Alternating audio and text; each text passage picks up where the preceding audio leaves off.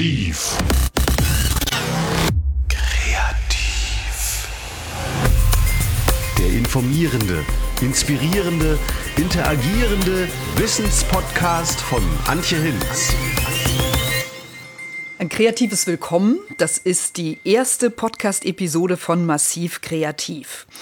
Ja, wie im gleichnamigen Blog Massiv Kreativ geht es auch in den Podcasts schwerpunktmäßig um die Kultur- und Kreativwirtschaft. Vor allem ja, um die Innovationspotenziale, um Impulse, die sie unserer Gesellschaft gibt, der Wirtschaft, der Stadtentwicklung, der Politik und der Bildung.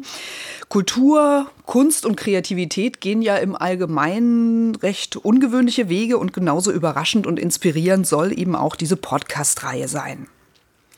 Was genau hinter der Idee und dem Konzept von Massiv Kreativ steckt, darüber unterhalte ich mich jetzt mit Björn Kemke. Björn, hallo. Du bist maßgeblich an Massiv Kreativ beteiligt, was die akustische und visuelle Seite angeht, nämlich ja. als Medieningenieur. Kann ja. man das so sagen? Das kann man so sagen, ja. Also, du hast den wunderbaren Aufmacher-Jingle für den Podcast designt, der ja genau. schon zu hören war. Du bist selbst Musiker, Schlagzeuger. Ja. Wir sind auch zusammen mit der Kamera losgezogen und haben verschiedene Filminterviews geführt. Und da warst du in Personalunion, Kameramann, Tonmann, Beleuchter, genau, genau. Cutter. Und ähm, ja, bist dann auch für Schnitt und Mischung der Beiträge zuständig. Und ja, ansehen kann man sich die Filme auf unserem gemeinsam, wenn man so will, YouTube-Kanal massiv kreativ. Immer der gleiche Name, ist ja ganz klar, soll sich auch einprägen. Genau, jetzt habe ich dich auch noch für die erste Podcast-Episode verpflichtet, ähm, damit wir das sozusagen ein bisschen in einem kleinen Gespräch oder Interview klären, was wir da machen. Normalerweise stelle ich die Fragen, aber heute befragst du mich. Im Grunde genommen ja, ist das eigentlich auch gar nicht so eine ungewöhnliche Rolle für dich, denn ähm, du veranstaltest ja auch regelmäßig einen Gesprächssalon und zwar vor den Toren Hamburgs. Vielleicht mhm. kannst du darüber selber was erzählen, in Neuwulmsdorf? Ja, genau, in Neuwulmsdorf. Das ist so ein, ein Vorort von Hamburg, etwa 20.000 Einwohner. Und da laden wir ähm, viermal im Jahr, also so vierteljährlich, laden wir zum Neuwulmsdorfer Salon. Und da kommen Künstler, Politiker, ähm, Geschäftsinhaber. Und da versuchen wir, ja, einen konstruktiven Dialog ähm, hinzubekommen, dass man sich gegenseitig befruchtet und miteinander spricht. Genau, und das Ganze wird ja dann auch medial festgehalten das Ganze auf wird eurem festgehalten Portal. und ein wichtiges Element ist auch das karitative Element. Also wir sammeln immer Spenden an dem Abend und auch vorher und dann gibt es eine richtige Spendenübergabe mit Scheck. Stellvertretender Bürgermeister überreicht ihn dann und Genau, das ist Genau, so. aber wie gesagt, nochmal zurück auf das Mediale. Ihr haltet das dann fest auf dem Portal bei uns in Neu-Wulmsdorf. Das ist im Grunde ja so ein Info- und, und, Wirtschaftsportal. und Wirtschaftsblog. genau. genau.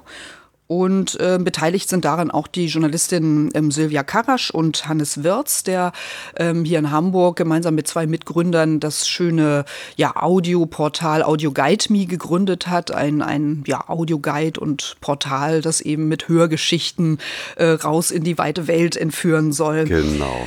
Ja, genau, das soweit zu deiner Person. Jetzt können wir ja ein bisschen über Massiv Kreativ sprechen. Ja, gern. Du schreibst ja im Untertitel zu Massiv Kreativ als Erklärung, das ist ein Blog sowie ein Medien- und Branchenportal Kultur- und Kreativwirtschaft. Woher kommt dieser Begriff eigentlich, Kultur- und Kreativwirtschaft? Was hat es damit auf sich? Erzähl mal. Ja, also Kultur- und Kreativwirtschaft, äh, so die offizielle Definition, widmet sich der Schaffung, der Produktion, der Verteilung und der medialen Verbreitung von kulturellen bzw. kreativen Produkten und Dienstleistungen. Ähm, es ist so, die Kultur- und Kreativwirtschaft hat im Grunde ihren Ursprung in Großbritannien. Dort wird ja von Creative Industries gesprochen. Die Anfänge gehen, gehen auf Tony Blair zurück, also den Labour-Politiker ähm, und ähm, dessen Wahlkampf 1997. Da propagierte er die Kultur- und Kreativwirtschaft bzw. Creative Industries als Zukunftsbranche so als Motor für die britische Gesellschaft und natürlich auch für die Beschäftigung. Und mhm. es sind dann in Großbritannien verschiedene Förderkonzepte entstanden. Und ähm, ja, in der Folge rückte dann auch in Europa und Amerika die kreative Klasse in den Fokus, immer stärker, vor allem eben auch als Hoffnungsträger für mehr Innovationen in der Gesellschaft. Und ähm, genau das ist aber auch äh, ziemlich umstritten. Das heißt, ähm, bis heute gibt es eine sehr kontrovers geführte Diskussion über das, was Künstler und Kreative sind oder auch sein sollen, was sie tun und inwiefern sie eben auch ähm, ja, funktionalisiert werden von Wirtschaft oder Gesellschaft. Ähm, ja, es geht bei dem Begriff aber auch um statistische Auswertungen, also um die Wertschöpfung der Kultur- und Kreativwirtschaft im Vergleich zu klassischen Wirtschaftsbranchen. Ähm, jetzt sind gerade aktuell die Zahlen für 2015 rausgekommen, ähm, die ich auch immer schön auf meinem Blog massiv kreativ dann in Diagrammen aufbereite. Und ähm, da sieht man die Kultur- und Kreativwirtschaft ähm, mit 64 Milliarden Euro in der Wertschöpfung so ungefähr im Mittelfeld. Ähm, an der Spitze sind in Deutschland, klar, wen verwundert's, die Automobilbranche, äh, dann der Maschinenbau und die Finanzdienstleister. Dann folgt eben schon die Kultur- und Kreativwirtschaft, was vielen vielleicht gar nicht so klar ist. Und ähm, unter, unter dieser Branche liegen dann Energieversorger und chemische Industrie. Genau. Und ähm, ja, auch was die Beschäftigungszahlen angeht, ähm, gibt es ähm, ganz interessante Zahlen danach zu sehen. Okay, und, und ähm, wer gehört denn überhaupt zur Kultur- und Kreativwirtschaft dazu? Also welche Branchen? Genau, das ist eigentlich so ein Sammelbegriff, ähm, unter dem 13 Teilbranchen zusammengefasst werden. Die Zuordnungen sind manchmal ja ein bisschen künstlich gewählt. Mhm. Äh, die Kreativen äh, sind da auch immer noch in Diskussion, ob man da nicht manches ändern kann. Ähm, es ist halt so, dass das inzwischen diese Begrifflichkeiten EU-weit in nahezu identischer Form verwendet werden. Also und um zu deiner Frage zurückzukommen, Kultur zur Kulturwirtschaft zählen darstellende Kunst, Buchmarkt, ähm, Musikmarkt, Kunstmarkt, Presse- und Architekturmarkt. Also immer mit dem mit der Betonung auf Markt, auf Markt und ja. dann eben äh, Film, Rundfunk und Designwirtschaft. Und dann der andere Überbegriff ist die Kreativbranche. Dazu gehören der Werbemarkt, ähm, die Software- und Gamesindustrie. Und dann gibt es noch einen Begriff Sonstige, unter dem dann eben alles verortet wird, hm, was sonst hm. nicht stattfindet. Zum Beispiel eben auch zum Beispiel das Kunsthandwerk. Ah ja, okay. Das gehört auch zur Kreativbranche. Genau. Und es gibt noch eine Definition ähm, aus dem Jahr 2009, die von der Wirtschaftsministerkonferenz in Deutschland festgelegt wurde. Und die muss ich einfach mal vorlesen, weil ja, das ist immer schwierig, das in eigene Worte dann zu fassen. Also ich zitiere, unter Kultur- und Kreativwirtschaft werden diejenigen Kultur- und Kreativunternehmen erfasst, welche überwiegend erwerbswirtschaftlich orientiert sind und sich mit der Schaffung, Produktion, Verteilung und oder der medialen Verbreitung von kulturellen, kreativen Gütern und Dienstleistungen befassen. Es geht dann auch weiter. Der verbindende Kern jeder kultur- und kreativwirtschaftlichen Aktivität ist der schöpferische Akt von künstlerischen, literarischen, kulturellen, musischen, architektonischen oder kreativen Elementen, Inhalten, Werken, Produkten, Produktionen oder Dienstleistungen.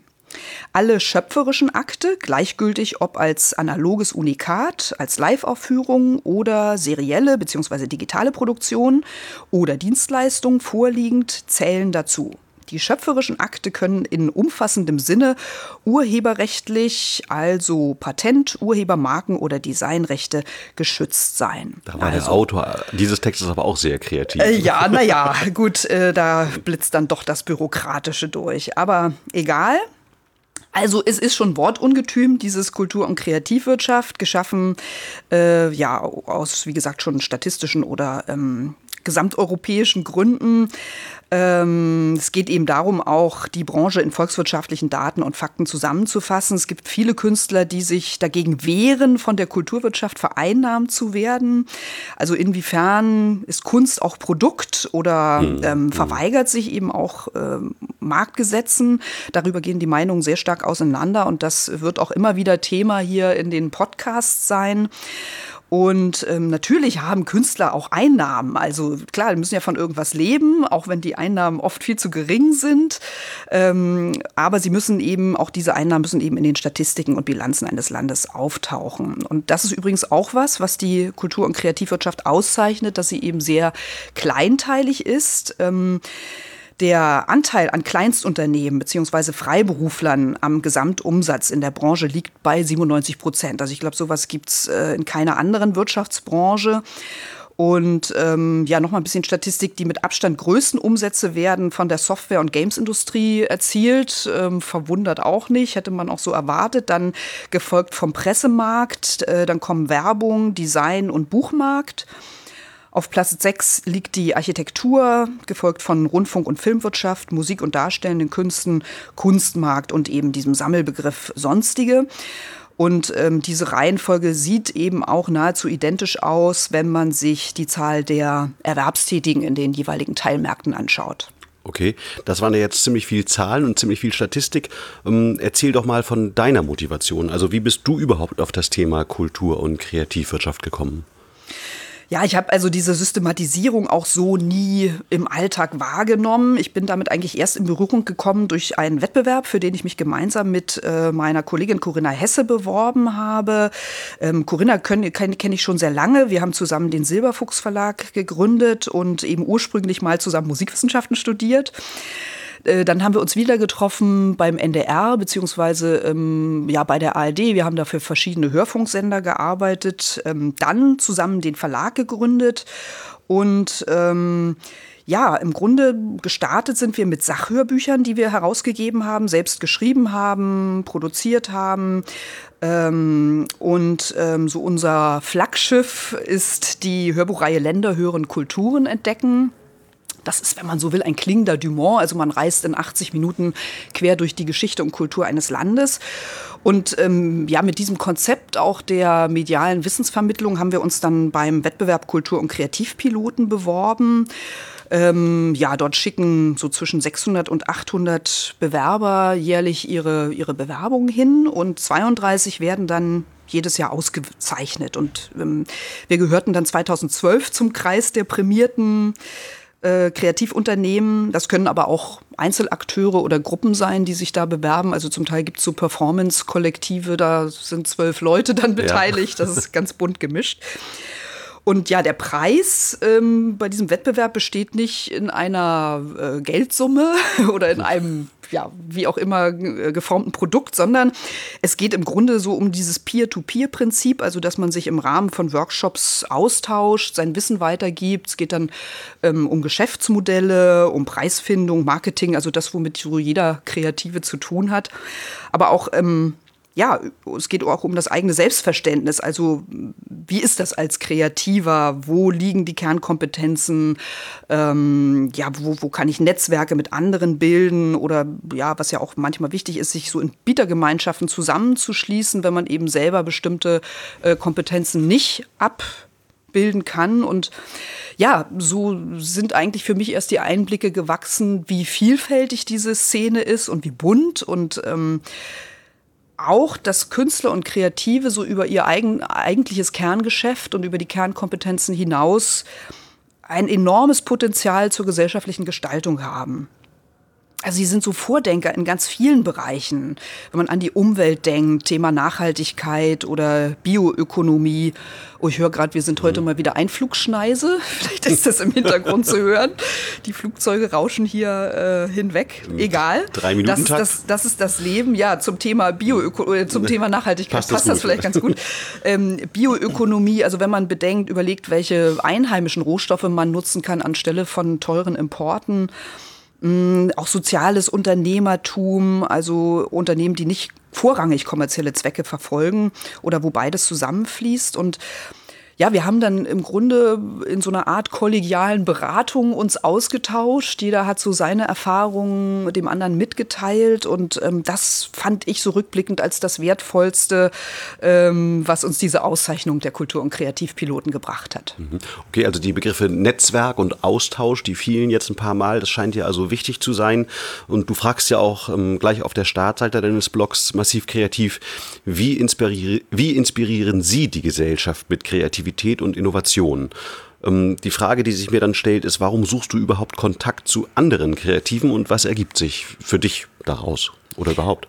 Ja, man muss ja immer seinen Horizont erweitern und ich bin neugierig und bei jeder Gelegenheit äh, frage ich den Leuten Löcher in den Bauch, ähm, was sie sozusagen für Erfahrungen gemacht haben. Und ja, auf dem äh, Medienportal Massiv Kreativ will ich dann eben über diese mutmachenden Projekte äh, berichten und mit Fallbeispielen aus der Kreativbranche berichten und andere inspirieren und ähm, ja, was mich besonders interessiert, sind diese branchenübergreifenden Konzepte. Also wenn Kunst, Künstler, Kulturakteure, eine Allianz oder manchmal spricht man auch von Komplizenschaft, hm. äh, wie bei einem äh, Banküberfall. Banküberfall genau. ja. Also wenn man da so mit anderen Branchen ähm, Kooperationen eingeht und dann entstehen eben diese Befruchtungseffekte. Ja. Ähm, im, Im englischsprachigen Raum ist dann von Spillover auch äh, die Rede.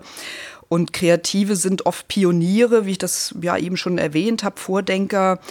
Äh, aber die haben es eben auch nicht so ganz einfach mit ihren Ideen und Projekten. Das kommt dann manchmal wie Kai aus der Kiste und viele mhm. können das noch nicht nachvollziehen, was sie so im Kopf haben. Und äh, viele Ideen sind eben auch sehr früh gesetzt. Und ähm, es ist sowieso immer so, die Leute, die von gewohnten Pfaden abweichen oder Neuland betreten, werden erstmal ein bisschen misstrauisch beäugt. Und, das sagen ähm, ja auch viele. Ne? Das gute Kunst ist eben nicht unbedingt immer gleich leicht zu verstehen, oder? Mm, genau, genau. Naja, und, und eben Vordenker brauchen Unterstützung und ähm, kreativ Kreative und auch Erfinder und Innovatoren, die sitzen im Grunde alle im gleichen Boot und befinden sich in ähnlichen Positionen und äh, müssen viel Überzeugungskraft leisten und Durchhaltevermögen mhm. aufbringen.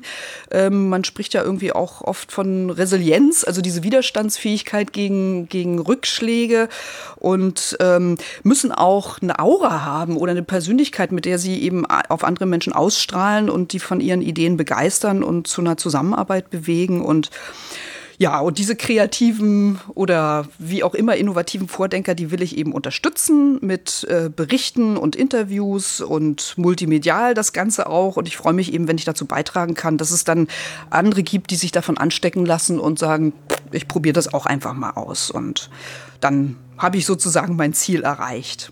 Naja, und ähm, so Künstler und Kreative spielen eben auch für die Gesellschaft so nicht nur eine wichtige Rolle, so im Sinne einer ästhetischen Erbauung, mhm. sondern eben auch in gesell gesellschaftsgestaltender ja. Hinsicht. Und ähm, Künstler sind so wie Seismographen unterwegs, die eben Erdbeben aufspüren und so spüren die eben auch Fehlentwicklungen in der Gesellschaft auf und schlagen dann irgendwie Alarm und ähm, ja, vielleicht liegt es auch in der menschlichen Natur, dass man sich weniger zu Wort meldet, wenn, wenn es rund läuft. Und ähm, Künstler ja, schlagen dann Alarm mit ihren jeweiligen künstlerischen Mitteln, je nachdem, in welcher Branche sie arbeiten. Also Literaten, Texter, Dichter formulieren dann vielleicht wortgewaltige Manifeste oder Pamphlete. Mhm. Und ähm, ja, platzieren die mehr oder weniger eloquent in der Öffentlichkeit und bildende Künstler setzen dann eher auf so visuelle Darstellungen. Manchmal ist ja aber auch die Kunst so provokant, dass darüber dann de, de, die Diskussion sich entspinnt. Also wir hatten ja genau. hier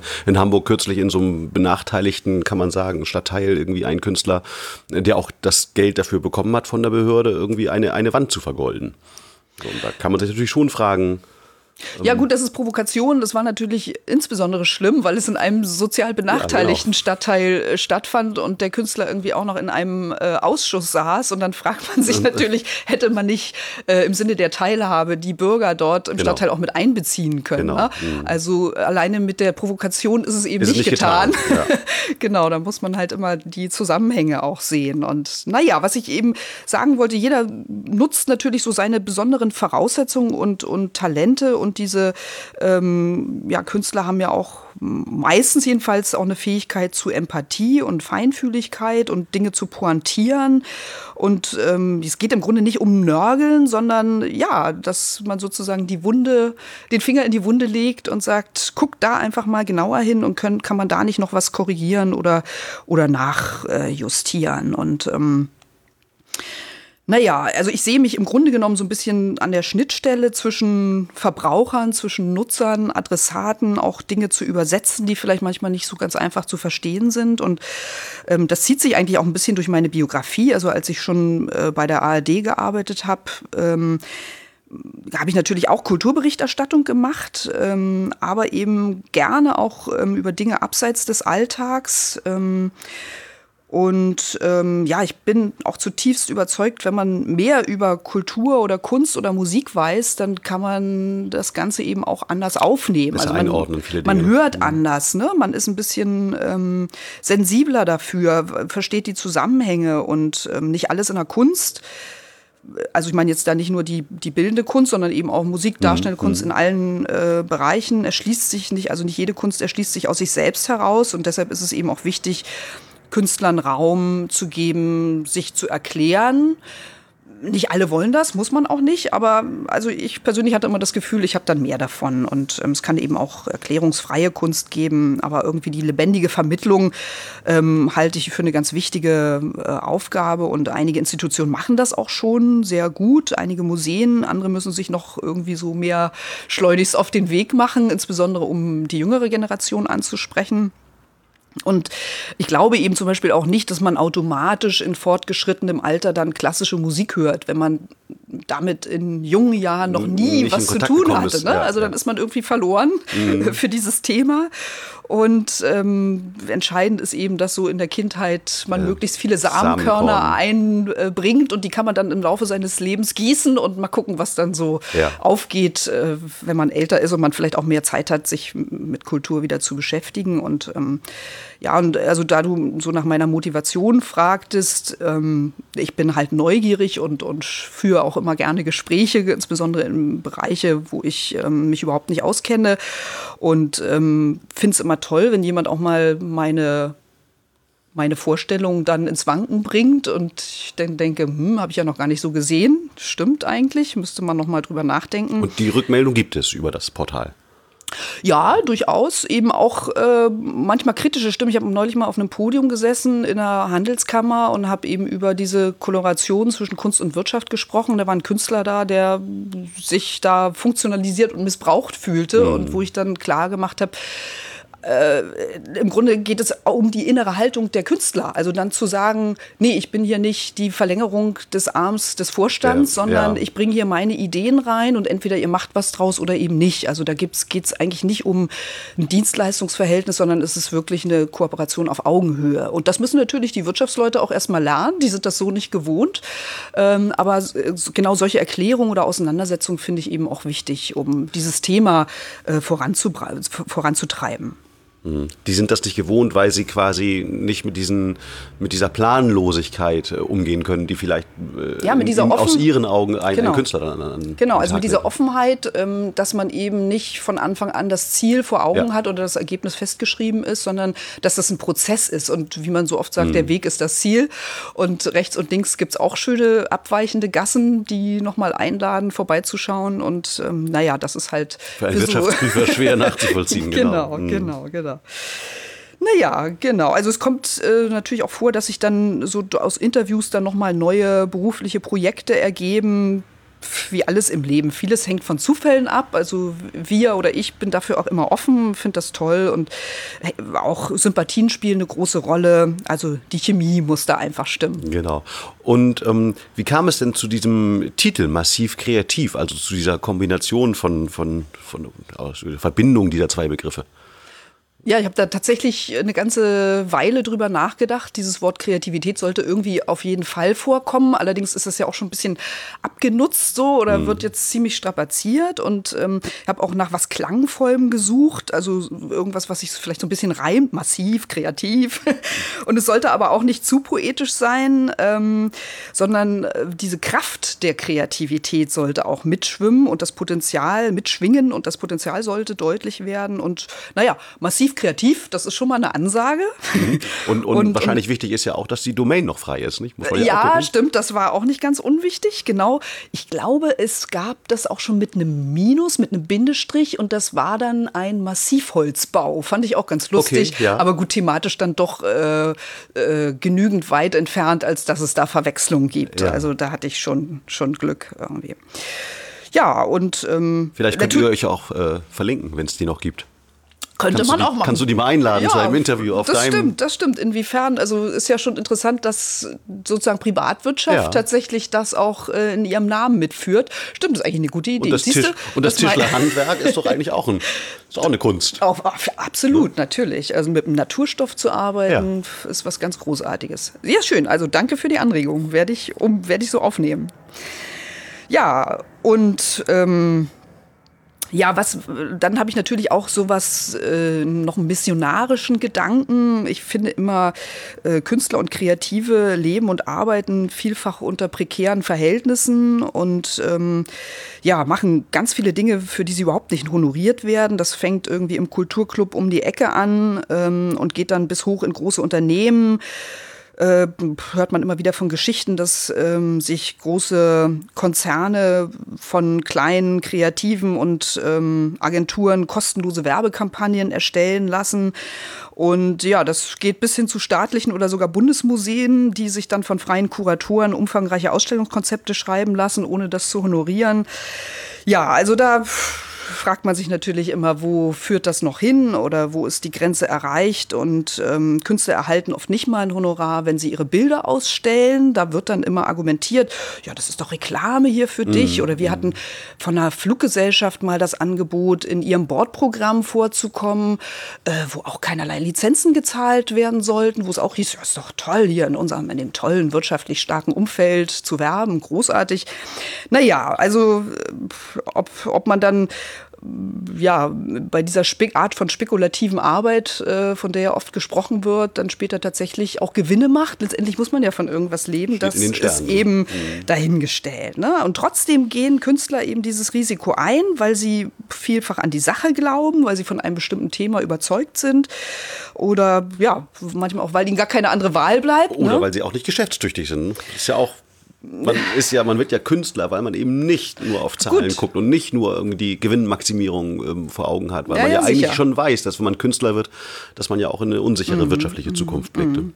Naja gut, aber dass jeder seine Miete bezahlen muss, das äh, Ist ist, klar, ja. jedem klar. Und äh, man muss ja nur mal in andere Branchen gucken. Kein Handwerker, kein Rechtsanwalt würde auch nur einen Handschlag tun, irgendwie ohne hinterher eine Rechnung äh, zu präsentieren. Und ähm, grundsätzlich ist es eben so, kreativ zu sein heißt, dass man auch sehr stark an, an ja, geistigen, ideellen Konzepten schmiedet, sozusagen an, an immateriellen Dingen arbeitet und eben dieses immaterielle, obwohl wir ja in einer postmateriellen Gesellschaft leben sollen, angeblich, oder dahin auf dem Weg dorthin sind, ähm, diese immateriellen Dinge werden eben viel zu wenig wertgeschätzt äh, von der Gesellschaft. Und äh, ja, da will ich sozusagen meinen Teil beitragen, dass sich das irgendwie ändert und dass man da in den Köpfen auch was bewegt.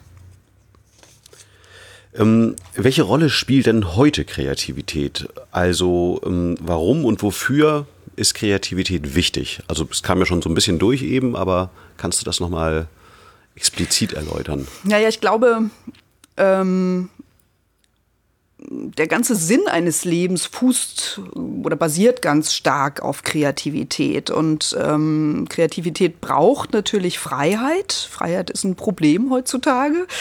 Ähm, Freiheit ist äh, auch sowas wie die Abwesenheit von Angst. Also folgerichtig Angst lähmt Kreativität. Und ähm, in der Wirtschaft äh, hört man ja immer wieder, treffen ganze Etagen keine Entscheidungen mehr, beziehungsweise vermeiden Entscheidungen, eben weil sie Angst vor Fehlern haben. Fehlerkultur ist in Deutschland noch ähm, ja überhaupt nicht verbreitet und ähm, die Kette lässt sich ja immer weiter spinnen. Also aus Angst vor Fehlern trifft man keine Entscheidungen. Und wenn man keine Entscheidungen treffen kann, fehlt einem ein Stück Selbstbestimmung und Sinn. Und ähm, ja, Menschen, die immer nur ja, Aufgaben, Aufträge ausführen, ohne den Sinn dahinter zu erkennen, also die das nicht verstehen oder nachvollziehen können, warum sie was tun, empfinden ihr Tun dann eben schnell als Belastung und ähm, ja, und deshalb gibt es, glaube ich, auch so oft dieses Burnout-Syndrom. Äh, Das ist ja irgendwie ja, schwer festzumachen, aber eben durch diese Sinnlosigkeit des Tuns. Und Kreativität hat immer mit Eigenverantwortung zu tun. Es trägt eben dazu bei, dass man auch widerstandsfähiger wird, was ich vorhin schon sagte. Also. Künstler erleben einfach oft Rückschläge und trotzdem rappeln sie sich sie meistens wieder auf Mhm. und machen weiter.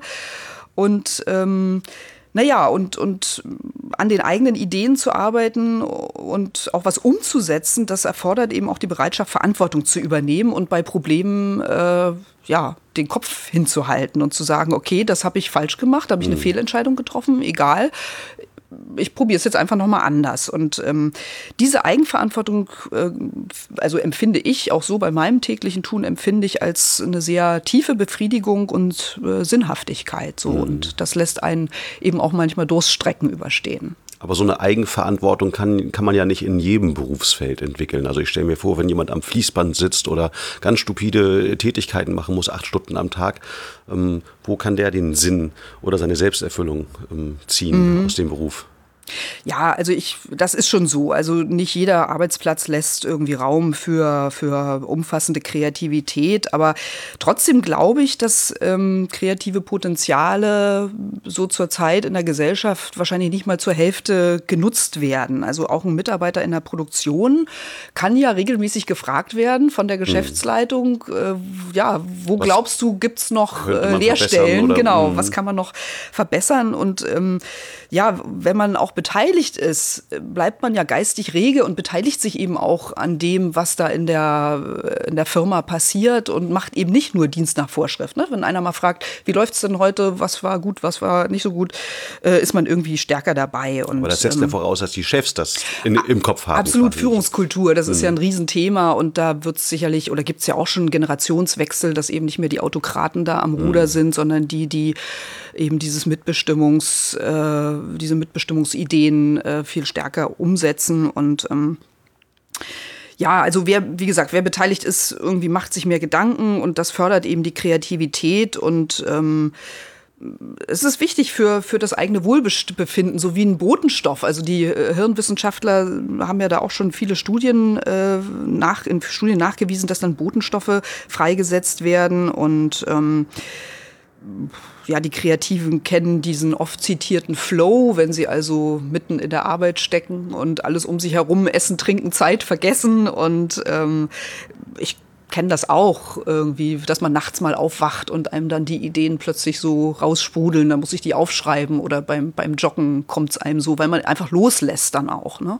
und nicht mehr so an seinem Arbeitsplatz hängt und jetzt sagt, ich muss jetzt kreativ werden, das funktioniert sowieso nie. Und nochmal zurückzukommen zu den sage ich jetzt mal, normalen Arbeitnehmern. Ich habe mal ein schönes Interview mit einer äh, Reinigungsfrau oder Putzfrau gelesen im Krankenhaus, die völlig begeistert sagte, ich habe einen ganz, ganz wichtigen Beruf, weil ich nämlich genauso viel dazu beitrage wie ein Chefarzt, dass die Patienten wieder gesund werden, weil ich hier für Hygiene sorge. Mhm. Und wenn ich eben schlecht putze, dann kommen diese multiresistenten sterben, Keime. Sterben Menschen. Na klar, das, genau. Und, mhm. und das ist natürlich super, wenn man irgendwie sein eigenes Tun so reflektiert und eine Sinnhaftigkeit dann rauszieht.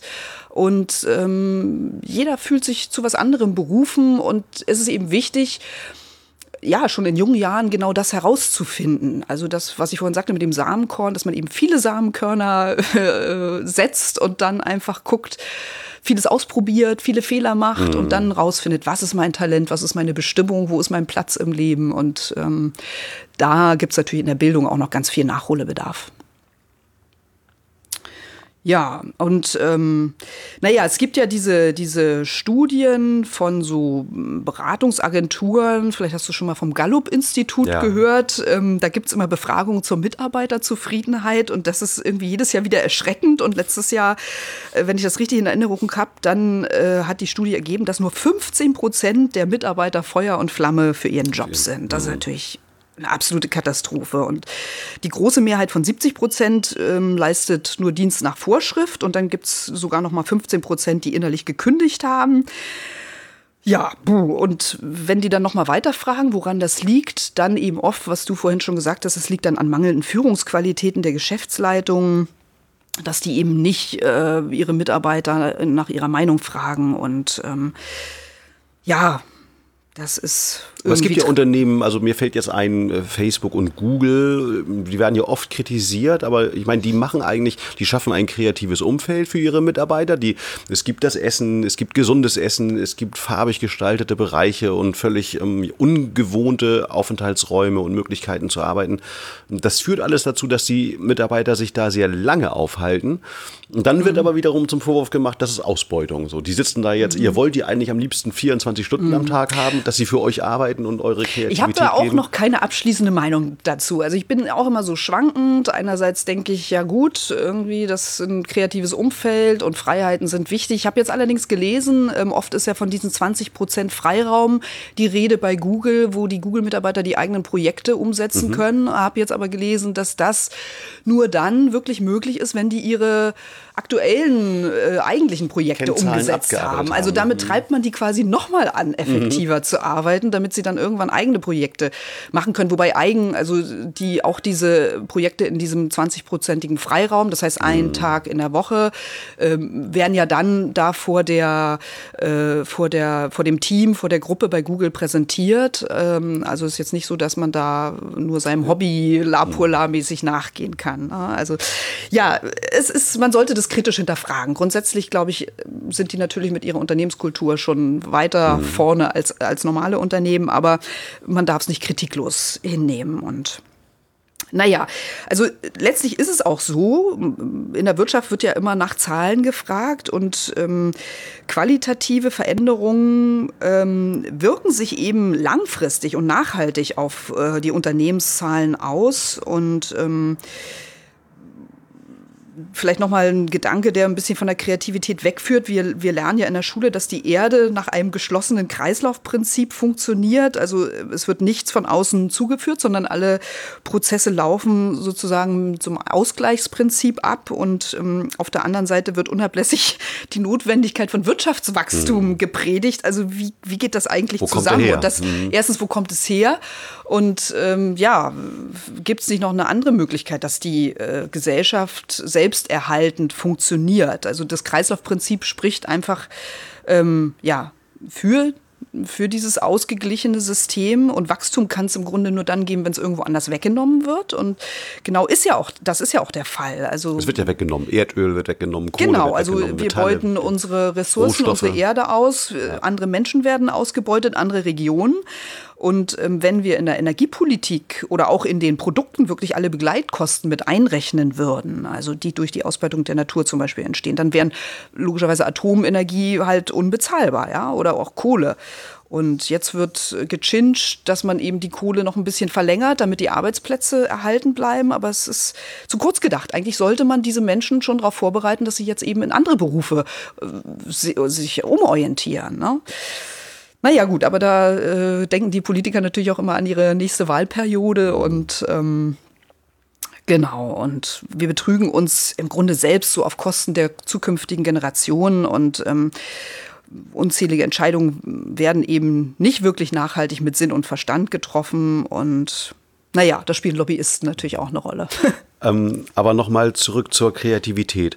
Ähm, es gibt ja sicher auch Leute, die damit so gar nichts am Hut haben, die einfach nur ihren Job machen wollen und ansonsten in Ruhe gelassen werden wollen. Wie kann man die erreichen?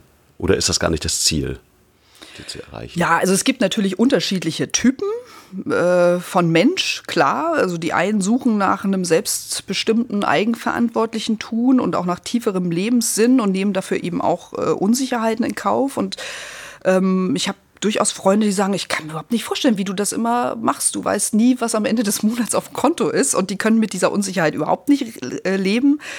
Und ähm, es gibt natürlich auch Vermischungen von beiden, aber wer, ich finde immer, wer Eigenverantwortung so und Kreativität äh, zugunsten ja auch nur einer scheinbaren materiellen Sicherheit abgibt oder auch bei seinen Mitarbeitern unterbindet, der bezahlt eben irgendwie dann doch langfristig mit einem, mit einem Verlust von Lebenssinn und, und auch von Gesundheit und Glück.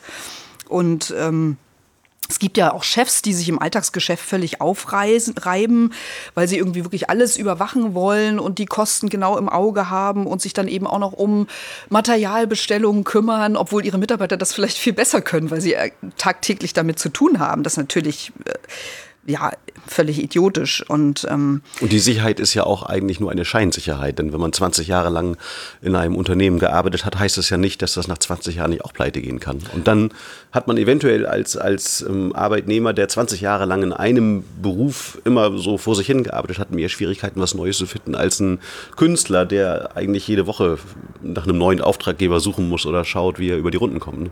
Ja, oder genau, oder eben guckt, wie er seine Kernkompetenzen noch in einen anderen Bereich ausweitet. Ne? Mhm. Und da gibt es allerdings auch schon Unternehmen, die ganz clever sind, ähm, dieses ähm, ja, sagt man Textilunternehmen Gore, die diese wasserabweisende Gore Kleidung mhm. äh, herstellen. Ich glaube, ein US-Konzern hat eine Filiale in München.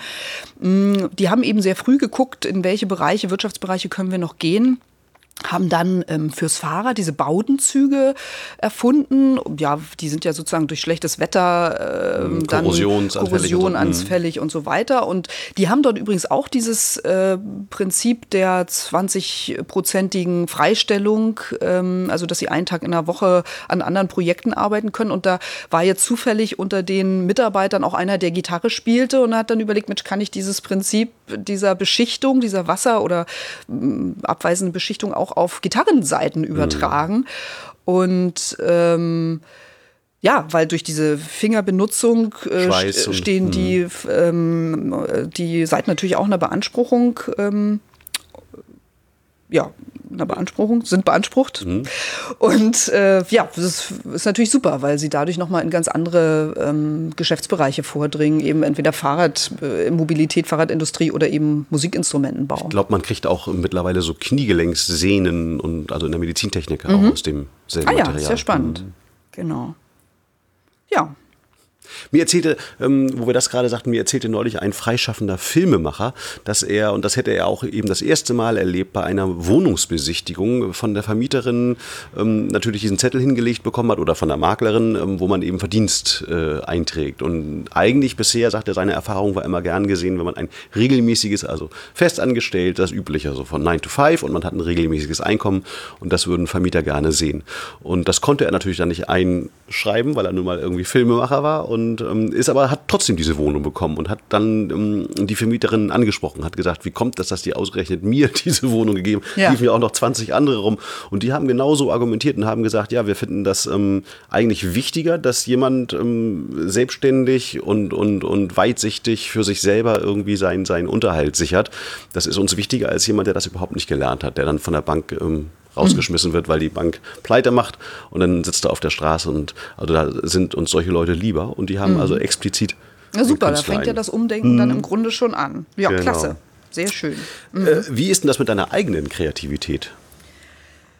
Ja, also ich glaube ja, dass Kreativität ähm, in erster Linie eben auch so vom Umfeld und von den äh, Erfahrungen, die man so macht, äh, geprägt wird. Eben geformt, gefördert oder eben auch blockiert und behindert wird. Und ich bin ja in der DDR groß geworden. Ihr habt da kurz vor Mauerfall sehr persönlich äh, zu spüren bekommen, was Freiheit oder eben nicht Freiheit bedeutet und wie man sich fühlt, wenn man sie entbehren muss. Und dieses Gefühl, dass man in seiner freien Entfaltung und in seinem Bewegungsradius ähm, ja massiv eingeschränkt wird, die hat, glaube ich, meinen nachfolgenden Lebensweg ziemlich stark beeinflusst. Ich habe eben Strukturen oder Entscheidungen, die ich nicht nachvollziehen konnte, immer als sehr unangenehm empfunden. Und glaube, dass ich deshalb auch äh, ja, Unternehmerin und selbstständig geworden bin, weil ich eben eigene Dinge entscheiden will, bewegen will und umsetzen will. Und ähm, ich merke immer, wenn ich eben mit größeren Institutionen zu tun habe, ähm, wie schnell man da an Hürden stößt und äh, dass mir das immer alles viel zu langsam geht. Und Andererseits im Kleinen äh, hat man ja auch gehört, dass man im Kleinen doch immer sehr kreativ sein musste, gerade weil oft ein Mangel herrschte an bestimmten Dingen und man musste einfach viel improvisieren und man musste sich auch gegenseitig Das ja, Kreativität helfen. auf jeden Fall, genau. Mangel äh, mhm. macht kreativ, aber eben diese, diese Freiheit. Freiheit ist irgendwie ein, ein Thema, mhm. Freiheit im Denken, auch in der Bewegung, mhm. äh, ja, seinen Horizont erweitern zu können können, nicht behindert zu werden. Das ist äh, für mich persönlich ganz, ganz wichtig. Das Wie hast du denn konkret den Mauerfall erlebt? Also wo warst du zu dem Zeitpunkt? Hm. Ich habe ähm, 1988 Abitur gemacht und dann äh, 88, 89 ein Rundfunkvolontariat äh, bei Radio DDR, damals eben in Ostberlin. Und habe dann im September 89 ein Studium angefangen an der Humboldt-Universität und im ersten Semester wurden wir, äh, wurden die Studenten immer obligatorisch in ein Erntelager mhm. eingezogen. Also das war, glaube ich, auch volkswirtschaftlich wirklich wichtig, Notwendig. um eben die Ernte einzubringen, Kartoffeln oder Äpfel oder sonst was.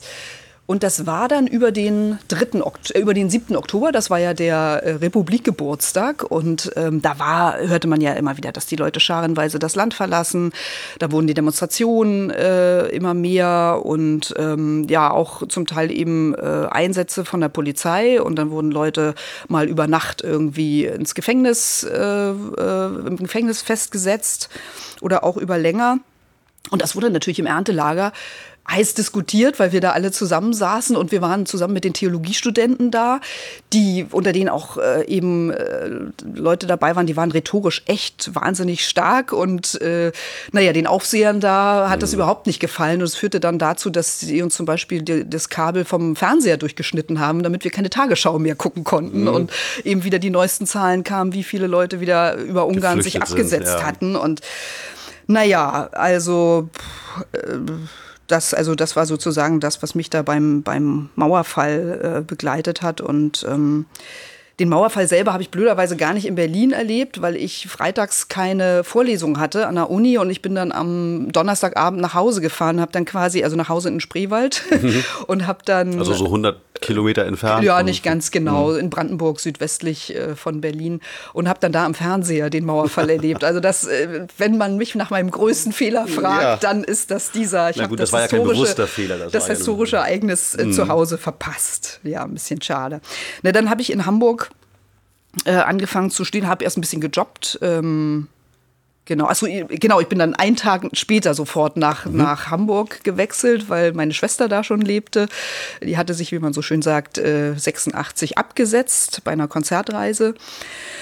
Äh, genau, und das war dann so mein Anlaufpunkt. Und dann habe ich eben ein bisschen Geld verdient erst und habe dann im Sommersemester 90 angefangen, Musikwissenschaften äh, zu studieren im Hauptfach und Slavistik und Journalistik im Nebenfach.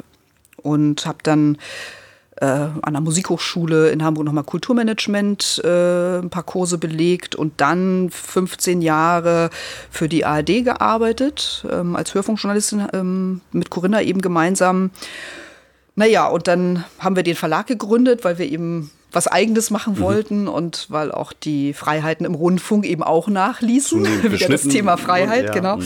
Und dann haben wir 2005 zusammen den Silberfuchs Verlag gegründet. Das ist im Grunde so ein Wissensverlag. Also es geht um Wissensvermittlung und ähm, was jetzt aber in letzter Zeit immer stärker in den Mittelpunkt rückt, weil eben auch der Hörbuchmarkt ähm, wie die Musik-CD ähm, ja mehr und mehr dem dem, auf dem absteigenden Ast äh, ist, ähm, spielt so Gesellschaftsgestaltung eine ganz große Rolle. Und da machen wir eben verschiedene Projekte und ähm, wir haben eben ganz viele Konzepte und Ideen entwickelt, vorwiegend auch intrinsisch, also ohne dass man dann gleich dafür bezahlt wird, ähm, weil wir eben da eine Sinnhaftigkeit drin sehen und ähm, naja, wir gehen dann oft auch auf, auf, an unsere Grenzen oder machen auch Dinge, die betriebswirtschaftlich vielleicht nicht so sinnvoll sind.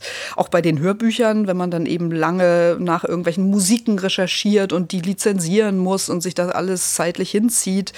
Aber eben trotz all dieser finanziellen Sicherheiten ist eben so diese selbstbestimmte äh, Idee und, und das selbstbestimmte Tun was sehr Kostbares und Wichtiges. Aber nochmal ähm, zurück zur Kreativität. Ähm, welche Bedeutung hat sie für die Gesellschaft, die Kreativität? Mhm. Naja, wenn man sich jetzt eben so das Schulsystem anguckt und die Bildung, ähm, hat man das Gefühl, den Kindern wird eben das Wissen irgendwo eingetrichtert. Aber es geht ja nicht nur um, um, um das Wissen, sondern ähm, ein Mensch reift eben auch äh, dadurch, dass er kulturellen Einflüssen ausgesetzt ist. Und man sollte eben Kultur aber auch nicht nur konsumieren, sondern man soll sich selber äh, künstlerisch und kreativ ausprobieren und dabei eben entdecken, was man für Stärken hat, weil man kommt dann eben an Grenzen oder man lernt andere Menschen kennen. Also so viele Dinge, die Arbeitgeber immer bemängeln oder wo sie sagen, die haben die Bewerber nicht, die werden eben gerade in diesen kreativen ähm, Betätigungsfeldern äh, ausgeprägt und entwickelt. Ne? Und da lernt man eben, wo liegen meine Stärken. Bin ich eher ein Teamtyp, irgendwie der zusammen auf der Bühne steht und da oder in der Band spielt und dem anderen auch zuhört und dem anderen auch Freiraum gibt. Oder bin ich ein Einzelkämpfer, ne? der irgendwie da der Poser sein Solo abspielt und nicht hört und sieht, was um ihn herum passiert. Und das kann man eben in diesen kulturellen Zusammenhängen ähm, wunderbar erproben und ähm, auch sein Selbstbewusstsein zu entwickeln oder so Vorstellungskraft auszuprägen, Vielfalt auch mit anderen Kulturen sich auseinanderzusetzen und ähm, naja, Gemeinschaft zu erleben das ist alles ziemlich wichtig und, und sich auch Fragen zu stellen, re zu reflektieren. Das ist eigentlich auch was, was, ein, was Künstler, was Kreative immer wieder machen.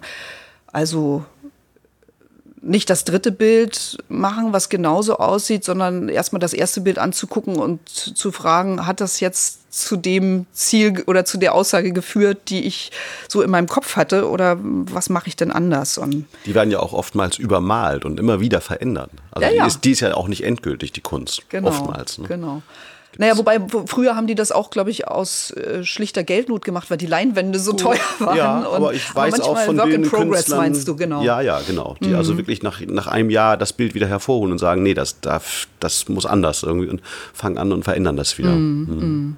Na jedenfalls, also ich glaube schon, dass so gestärkte Menschen durch solche Erfahrungen ähm, eben ihr Leben auch eigenverantwortlich dann gestalten und sich stärker einbringen und ähm, ich wünsche mir immer mal, dass die Volkswirtschaft mal solche äh, solche Berechnungen anstellt äh, im Hinblick auf Nachhaltigkeit. Also das ist so schwierig. Also würde man mal einen jungen Menschen verfolgen, bis er, sage ich mal, 60 ist und gucken, wie, inwiefern ist er in seiner Kindheit gefördert worden und wo ist er dann mit 60. Ne? Also nicht immer diese vier Jahreszyklen, das sondern... Das ist das Problem, glaube ich. Ne? Das, genau, das, ähm, genau. Also quantitative eine Konzentration auf die Entwicklung quantitativer Persönlich äh, qualitativer, qualitativer Persönlichkeitsmerkmale mhm. hat, glaube ich, eben dann in der Quantität ganz starke Auswirkungen. Und das, das fehlt irgendwie noch in der, in der Statistik. Naja, jetzt habe ich wieder viel geredet, aber es, Kreativität ist eben wirklich wichtig. Kreativität und Innovation, die werden ja oft in einem Atemzug zusammen genannt. Ähm, vor allem eben in der Wirtschaft und vor allem von der Wirtschaft wird Kreativität immer als Wunderwaffe zitiert, um zu mehr Innovationen zu gelangen. Wie hängen denn beide Begriffe tatsächlich zusammen? Also Innovation und Kreativität. Ja, also beides kann natürlich nur unter bestimmten Voraussetzungen äh, wachsen und gedeihen. Und ähm, Kreativität ist sicher eine Voraussetzung für Innovation. Aber ähm, ja, damit Innovationen wirklich entstehen können, braucht es eben noch viel mehr.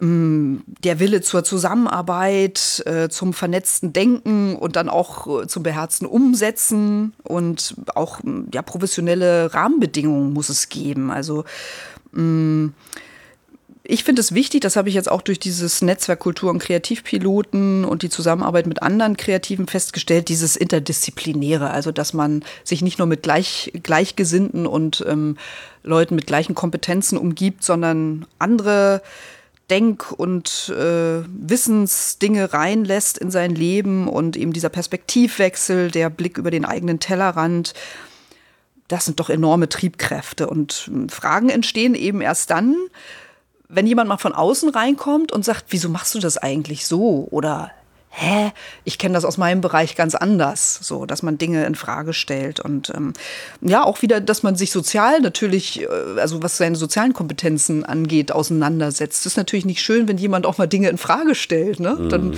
äh, muss man erst mal gucken, wie gehe ich auch emotional damit um. Und ähm,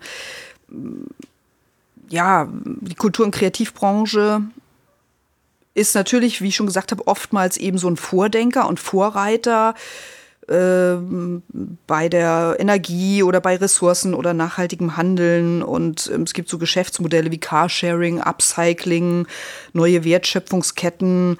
Ähm, das ist eben ja auch von Künstlern vorangetrieben worden. Und dieses vernetzte Denken hat in der Kulturbranche eine ganz äh, lange Tradition, also Theaterprojekte, wenn man mal überlegt, wie viele Gewerke in so einem Theater aufeinandertreffen. Also an auf der Bühne, hinter der Bühne, Handwerk mit Kunst trifft da zusammen. Technik. Technik, irgendwie dann natürlich auch das Vorderhaus, also äh, künstlerisches Betriebsbüro, ähm, Verwaltung und oder eben auch Regie, Regie dann ähm, auf der Theaterbühne oder auf einer Baustelle. Boah, also ich bewundere immer so Architekten, die dann tausende Handwerker und der eine, und dann kommt noch der Innendesigner, der sich da künstlerisch verwirklichen will und der Statiker sagt, so geht das aber nicht. Ne? Das ist auch ja ein uraltes Gewerbe, wo ähm, ja, viele, viele Dinge zusammenkommen. Und heutzutage natürlich in der Games-Branche, da hat man die Story-Entwickler, die die Geschichten entwickeln, da hat man den Programmierer, die Grafiker und natürlich auch wieder die, die die Betriebskosten im Auge behalten. Also auch viele, viele unterschiedliche Gewerke, die ja, dann am Ende an einem Strang ziehen müssen und die sich irgendwie miteinander äh, verständigen müssen. Und ja, genau.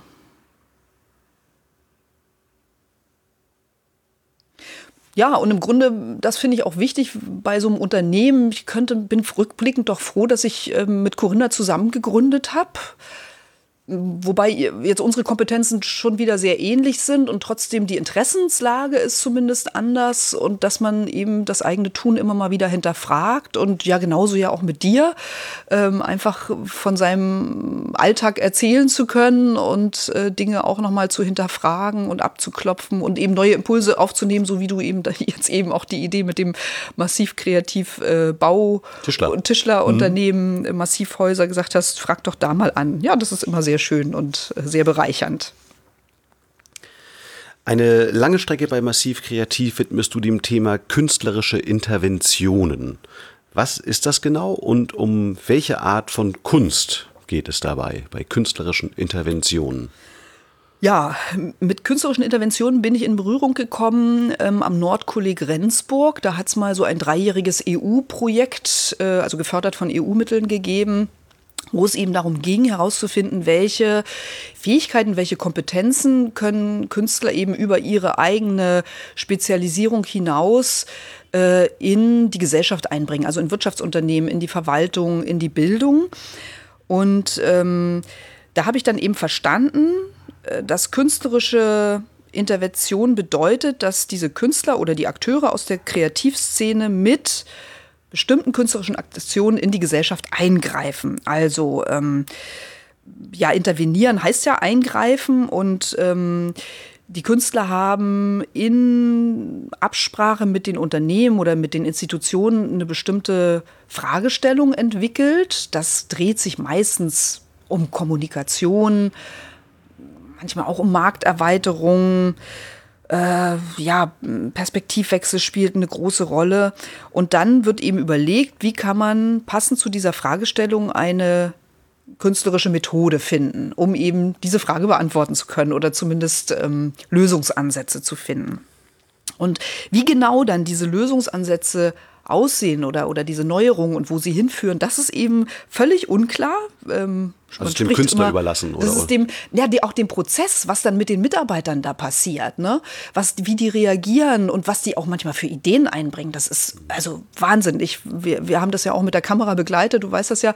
Ähm, das fand ich schon ganz erstaunlich, wie die Leute dann auch an solchen Prozessen wachsen. Und die Geschäftsführer sind dann oftmals überrascht, das hätten die ihren Mitarbeitern nie zugetraut. Ne? Also da ähm, bilden sich dann Erkenntnisse heraus, die man dann auch wiederum für den Berufsalltag nutzen kann. Da ist dann jemand vielleicht im Team, in einem Team, wo alle keinen Bock haben und sagen, was soll denn das jetzt hier?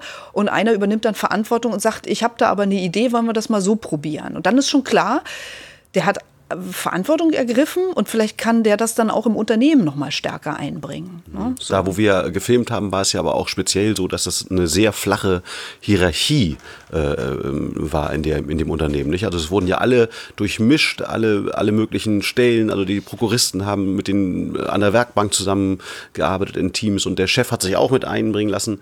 Genau, diese ich, Das ist eine Voraussetzung ja. dafür, dass das auch wirklich, ähm, genau. dass da so eine Einsicht oder so, so ein Einblick überhaupt entsteht, dass da, dass die Vorgesetzten sehen, Mensch, ich habe hier irgendwie kreatives Potenzial äh, innerhalb meiner, meiner Belegschaft das, von dem ich vorher noch gar nicht wusste. Genau, und ich kann eben selber auch guten Gewissens Verantwortung abgeben. Ne? Das mhm. ist ja mhm. immer ganz wichtig, dass der Chef nicht äh, unersetzbar ist, sondern äh, super Mitarbeiter hat, auf die er sich verlassen kann und die fühlen sich wertgeschätzt und äh, ja, sind dann natürlich auch entsprechend motiviert. Und weil du äh, fragtest nach den, nach den unterschiedlichen ähm, ja, Bereichen, mit denen man da oder künstlerischen Methoden, mit denen man mhm. vorgehen kann. Im Grunde geht es darum, dass eben Künstler beobachten. Also jedes Kunstwerk fängt ja eigentlich erstmal damit an, dass man recherchiert, dass man irgendein Thema, sich mit einem Thema beschäftigt. Recherche wie bei einem Journalisten auch, dass man beobachtet, äh, Dinge hinterfragt, ähm, Sichtweisen wechselt und ähm, das trifft dann für alle künstlerischen Richtungen zu. Also die Bandbreite bei solchen künstlerischen Interventionen ist riesig.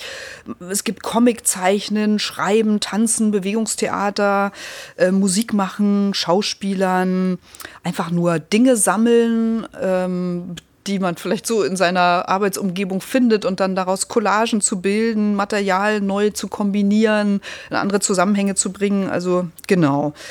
Und ähm, für den Künstler ist es ja so, wenn der in so ein Unternehmen kommt, dann ist das für den natürlich alles erstmal fremd. Ne? Und aus eigenem Interesse, um das überhaupt zu verstehen, fängt er eben an, da durchzugehen und die Leute zu befragen. Was, womit beschäftigen sie sich so im Arbeitsalltag?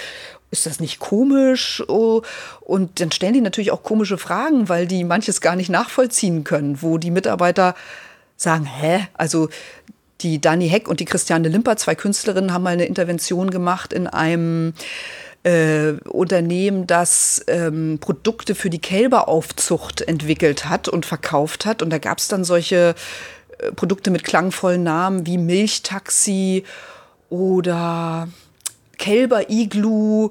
Naja, und dann fragen die natürlich, äh, wohin kann man denn mit so einem Milchtaxi reisen? Was natürlich völliger ja. Quatsch ist erstmal. Und die Mitarbeiter gucken dann und denken, hä, wie sind die denn drauf? Ne? Aber ähm, im zweiten Schritt sorgt das dann eben dafür, dass die Mitarbeiter sich vielleicht auch mal gegenseitig befragen, äh, in Abteilungen, wo man halt nicht so viel miteinander zu tun hat. Was machst du denn in der Buchhaltung oder äh, wie ist das denn im Außendienst? Und die Leute sollen einfach miteinander ins Gespräch äh, kommen und die Künstlerin, also äh, in diesem Unternehmen war es eben so, dass die Kommunikation überhaupt nicht lief, mhm. weil die Abteilungen voneinander nichts wussten. Und dann äh, haben die Künstlerinnen gefragt, warum würde es ein Kalb denn in ihrer Abteilung gut haben? So, um sich dann auch der menschlichen Perspektive und den empathischen Themen anzunähern. Und dann wurden die Fragen eben alltagstauglicher und äh, dann haben die weitergefragt, was trägt dazu bei, dass sich äh, Kälber wohlfühlen und was, was trägt dazu bei, dass sich der Mensch wohlfühlt? Ne? Also mal zu überlegen, wie kann ich dazu beitragen, dass der Kollege sich besser fühlt am Arbeitsplatz oder so. Also diese Fremdheit, die der Künstler erstmal erlebt, äh, ermöglicht ihm sozusagen einen unverstellten Blick und ähm, auch ja, dass die einfach Mut haben, solche Fragen zu stellen. Ne? Mut ist, glaube ich, auch was ganz Wichtiges. Wenn man so in, ich kenne das so aus Redaktionskonferenzen, da saßen immer alle ganz still und der mhm. Chef hat geredet oder in Vorstandssitzungen Nee, man muss, man muss immer kritische Fragen stellen und, und so äh, Gedankenprozesse in Gang bringen, bringen finde ich. Also ich entnehme dem, es geht vorwiegend um den Prozess und bei einer künstlerischen Intervention, es geht gar nicht so sehr am Ende um irgendein künstlerisches Ergebnis, sondern eher um den hm. Prozess. Das künstlerische Ergebnis kann manchmal, also wie zum Beispiel beim Comiczeichnen, dass dann irgendwie eine Karte entsteht, äh, in die was eingetragen wird oder bei äh, bei, diesen, ähm, bei diesem Kälberaufzuchtsunternehmen, da wurde dann tatsächlich so ein Kälber-Iglu umgestaltet zur Wohlfühloase, wo sich die Mitarbeiter dann getroffen haben. Das heißt, jeder hat von zu Hause irgendwelche Deko-Sachen mit, mit angeschleppt und dann haben die, ich weiß nicht, ob es jetzt während der Arbeitszeit war, vielleicht aber auch noch nach Betriebsschluss, äh, wirklich sich da getroffen und haben dieses Iglu geschmückt und haben da geredet und äh, ja, auch über private Dinge, wo, wo dann rauskommt, ja, mein Sohn malt auch ganz gerne oder die geht da zur Klavierstunde oder was auch immer. Also letztendlich geht es ja darum, dass die Leute miteinander reden und ähm, sich näher kommen. Und ähm, also diese Produkte sind manchmal auch wichtig, um äh, Ergebnisse, Erkenntnisse nachhaltig in den Alltag einzubetten. Also dieses Iglu steht da eben noch. Oder bei einer anderen Firma wurde die Ka Firmenkantine bemalt. Da kommt man dann eben jeden Tag vorbei und mhm. erinnert sich immer und mhm. sagt, ach Mensch, das, ja, das hat uns irgendwie wieder zusammengebracht und zusammengeschmiedet. Und ähm, ja. Aber äh, also neben diesem äh, prozesshaften, der prozesshaften Kunst und, und der freien Kunst gibt es ja auch ganz, ähm, ich sage jetzt mal so das, das Kunsthandwerk, also irgendwie so das Produktgebundene. Ah, ich muss noch eine Sache sagen, die, die noch wichtig ist, ähm, warum eben künstlerische Intervention vielleicht nochmal, viele denken vielleicht, ja, das ist ja sowas wie Teambuilding, mhm. aber bei Teambuilding geht es auch oft um Leistung.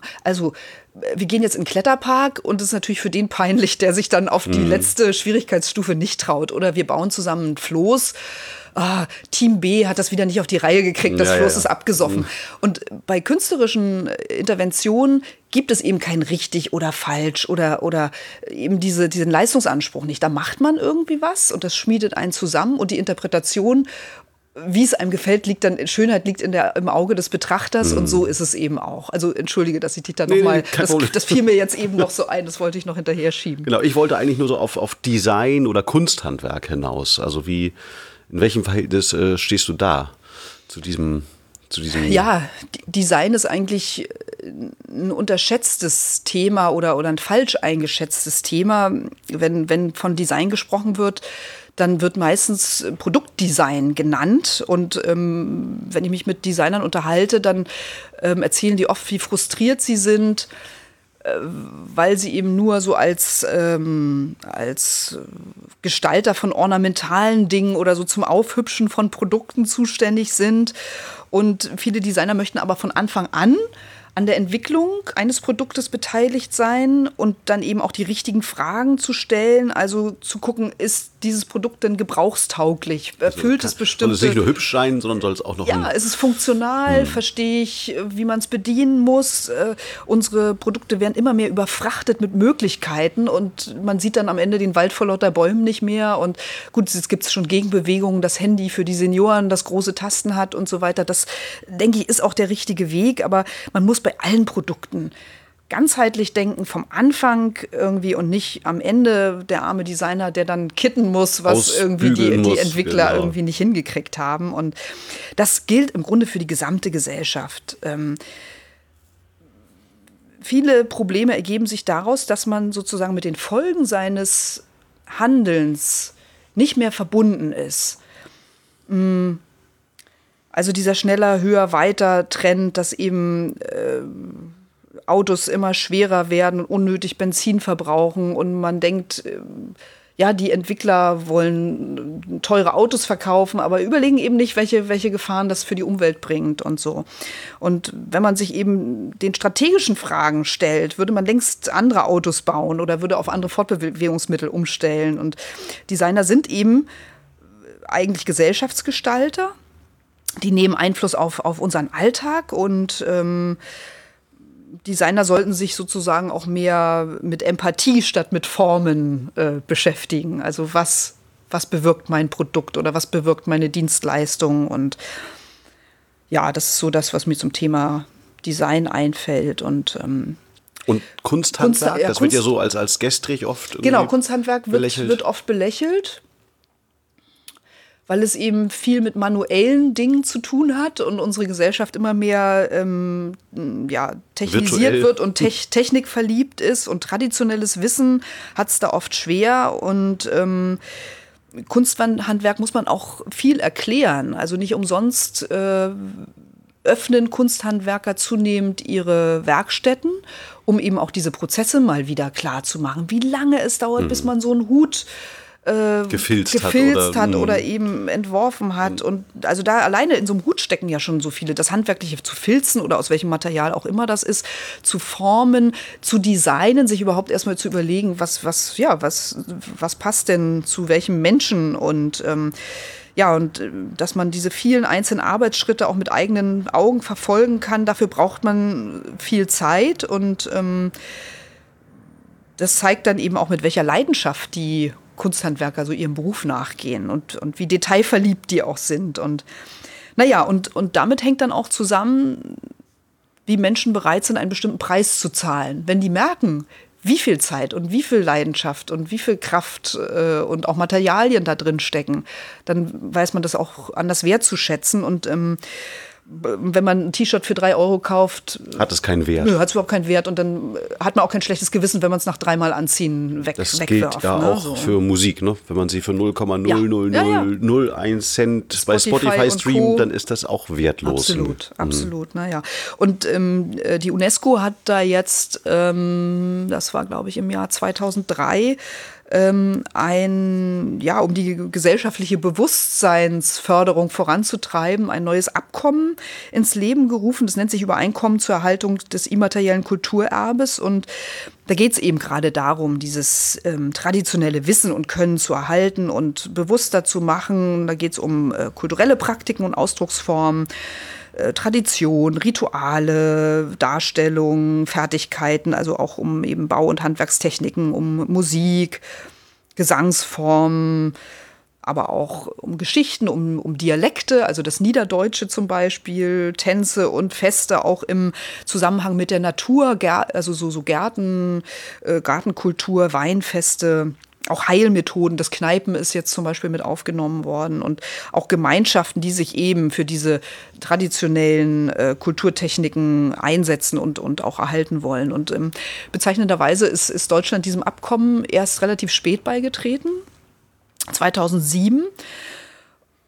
Und ich glaube, dass das eben auch was ja mit unserem Verständnis von materiellen und immateriellen Dingen zu tun hat. Dieses, diese Idee des Immateriellen kam aus Asien, ähm, die eben viel mehr Wert legen auf solche Rituale, auf solche Feste und gesagt haben, ja klar, ihr habt den Kölner Dom, aber wir haben das Schattenpuppenspiel oder haben äh, Beschwörungstheorien, äh, nicht Verschwörungs, ähm, Verschwör Be Beschwörungsrituale und damit können die Europäer, insbesondere die Deutschen, erstmal gar nichts Wenig anfangen. anfangen. Ne? Und ähm, ja, wir brauchen immer Dinge offenbar, gegen die wir gegentreten können, bevor wir sie, äh, um, um sie wertschätzen zu können. Und aber dieses Unberührbare, also im, im Englischen heißt es ähm, untangible, äh, dieses nicht-materielle, genau. Äh, das hat eben auch einen Wert und, und wenn wir an Patente denken, steckt ja auch dahinter, dass man äh, geistige Ideen schützt und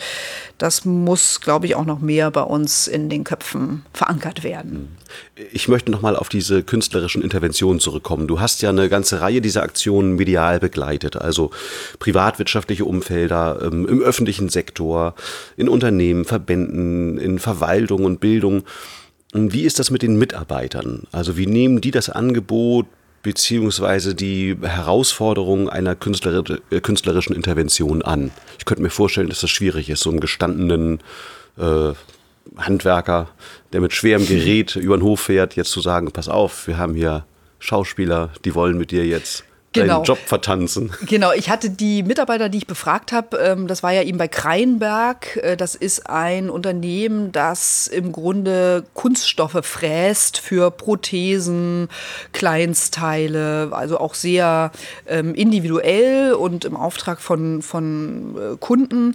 Und da wurde gar nicht, ich habe nämlich auch gefragt, wie, wie wurden Sie denn darauf vorbereitet, dass da irgendwie Künstler kommen? Und die Geschäftsführung hat gar nicht zu viel gesagt, weil sie wahrscheinlich auch dachten, wir selber können gar nicht erklären, was da passiert und wir wollen, am besten sollen sich die Leute auch nicht zu viel Gedanken vorher machen, sondern dann durch das Tun da einfach reinrutschen in diese künstlerische Intervention. Und grundsätzlich ist es so, dass Künstler äh, natürlich Breitenkultur machen, sage ich jetzt mal, oder, oder niedrigschwelliges Angebot auch machen müssen und eigentlich erstmal zuhören und gucken, worauf die Mitarbeiter Lust haben, weil es ist immer so, dass quasi die Künstler nicht mit einem fertigen Konzept kommen, sondern sie eben aus dem Alltags Arbeitsalltag heraus äh, Aktionen entwickeln. Also bei Kreinberg war das zum Beispiel, die eben viel mit Robotertechnik auch arbeiten, um diese Teile zu fräsen ähm, oder die, die, die Grundteile. Ähm, haben die haben einige Mitarbeiter gesagt, ja, ist eigentlich witzig.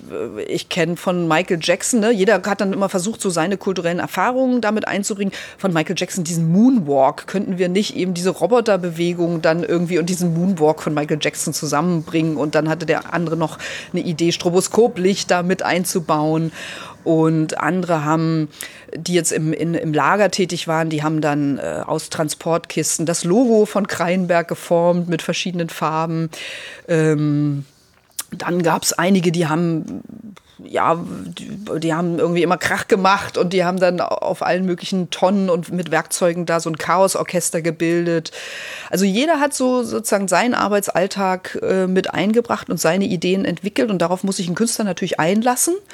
Das wollte ich nochmal nachfragen. Wo, äh, wie kommt eigentlich der Künstler in das Unternehmen? Wer bestimmt, welcher Künstler mhm. in welches Unternehmen kommt und genau. was muss so ein Künstler? Genau. Das klingt so, als müsste der alles können eigentlich, so ein Künstler. Na, er muss vor allem zuhören können und offene, offene Augen Augen haben und ähm, sehr flexibel sein, also kein Elfenbeinturm, sage ich jetzt mal. Und wie die Künstler an die Unternehmen kommen, ist wirklich völlig unterschiedlich. Es gibt Künstler, die gehen in die Handelskammern und treffen sich äh, zu Stammtischen mit äh, ja, Unternehmern. Es gibt so Wirtschaftsjunioren, solche Kreise oder manchmal machen die Handelskammern äh, Tage der offenen Tür, wo man sich begegnen kann.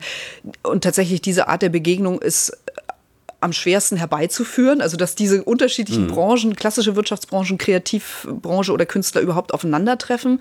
Also es gibt Künstler, die selbst die Initiative ergreifen. Ähm, und dann gibt es auch mittlerweile Agenturen, Agenten, die sowas vermitteln, die also äh, Künstler auch fortbilden, damit sie sich eben genau auf diese ähm, Rahmenbedingungen einstellen ähm, und äh, stellen Fallstudien quasi äh, dar, was alles passieren kann, welche praktischen Praxisbeispiele es schon gegeben hat, damit die Künstler daran auch lernen. Wobei in der eigenen Praxis sieht dann alles wieder ganz anders aus. Ähm, und ja, diese Agenten sprechen dann eben auch Unternehmen an, äh, versuchen rauszufinden, im Mittelstand funktioniert es eigentlich am besten, weil die da eben auch äh, am schnellsten und eigenverantwortlich entscheiden. Wenn sie in DAX-Konzerne gehen, mhm. dauert das Jahre. Da will ja keiner entscheiden. Das ist das Problem. Und ähm, Meist haben die auch selber Agenturen und denken dann, das ist Teambuilding. Also so ein Intermediär, so ein Vermittler hat es echt nicht leicht. Der muss ja jonglieren eben zwischen den Unternehmen, muss denen verklickern, was Kunst und bewirken kann. So, und dass sie aber auch offen sein müssen und nicht von vornherein wissen, was am Ende bei rauskommt. Das, darauf lassen sich eben auch nicht alle gerne ein. Und auf der anderen Seite eben dann auch die richtigen Künstler zu finden und zu gucken, welche Kunstsparte passt denn auf dieses Unternehmen. Ne? Und das ist natürlich auch gut, wenn Künstler vielseitig sind und vielleicht auch sagen, ich habe Verschiedenes in meinem Repertoire und gucke mhm. eben, was die äh, was die Mitarbeiter auch annehmen. So. Das ist ja wahrscheinlich relativ selten oder echt ein Glücksgriff. Also, dass man irgendwie einen Künstler hat, der Musik machen kann, der Theater spielen kann, mm, der vielleicht mm. auch Bildhauer ist und nee, das muss ja gar nicht das sein. Das muss nicht sein. Also, das war bei Dani Heck und, und Christiane Limper auch nicht so. Das sind beides bildende Künstlerinnen, haben aber dann gesagt, äh, wenn da jemand Musik machen will, machen stelle ich mich dann halt hin und dirigiere mal fürs Erste und als zweites macht es dann halt der Azubi, der sich dann mhm. vorne hinstellt, nicht der Geschäftsführer. Ne? Ja. Man will ja auch immer die Rollen tauschen. Mhm. Und ähm, naja, letztlich ist es ja so, wenn ein Künstler äh, verstanden werden will oder wenn er Widerhall finden will in der Gesellschaft, dann muss er sich ja auch mit seinem Publikum auseinandersetzen. Also dieses immer, der Künstler im, im Elfenbeinturm, ich kann das eigentlich schon nicht mehr hören. Und ähm, der muss vermitteln, auch selbst. Und ähm, klar gibt es Künstler, die sind ein bisschen introvertierter, die brauchen vielleicht dann eher einen Agenten als Künstler, die ja äh, eher auch gerne vor Publikum reden und mal ein bisschen was über ihre Kunst erzählen. Und ähm, naja, genau.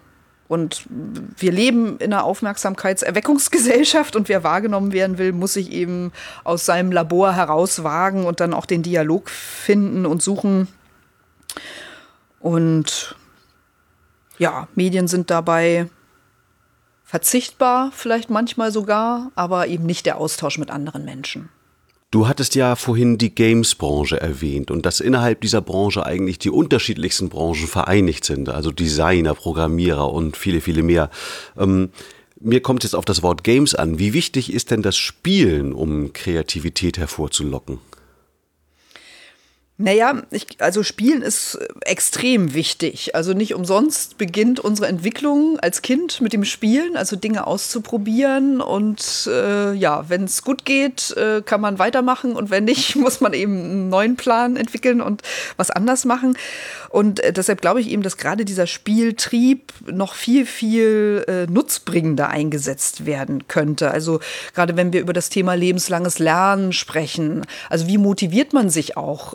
Immer wieder sein Wissen aufzufrischen oder offen zu sein für Neues. Und ähm, wenn man eben auch nicht mehr diese vorgezeichneten Berufskarrieren hat, dass man eben mit 20, 25 Beruf ergreift und den dann bis 65 oder wer weiß wie lange dann äh, ausübt, sondern dass man vielleicht auch immer wieder neue berufliche Wege einschlagen muss. Und dafür ist eben das Spielen, die Motivation zum Spielen ganz wichtig. Und ähm, in Salem an der Ostküste der USA ähm, wurde das Community-Spiel Planet zum Beispiel entwickelt, um eben auch Bürger äh, in die Planung einer Stadt oder einer Region mit, äh, mit einzubeziehen. Das ist so eine Mischung aus Umfrageinstrument, sozialem Netzwerk und Wettbewerb.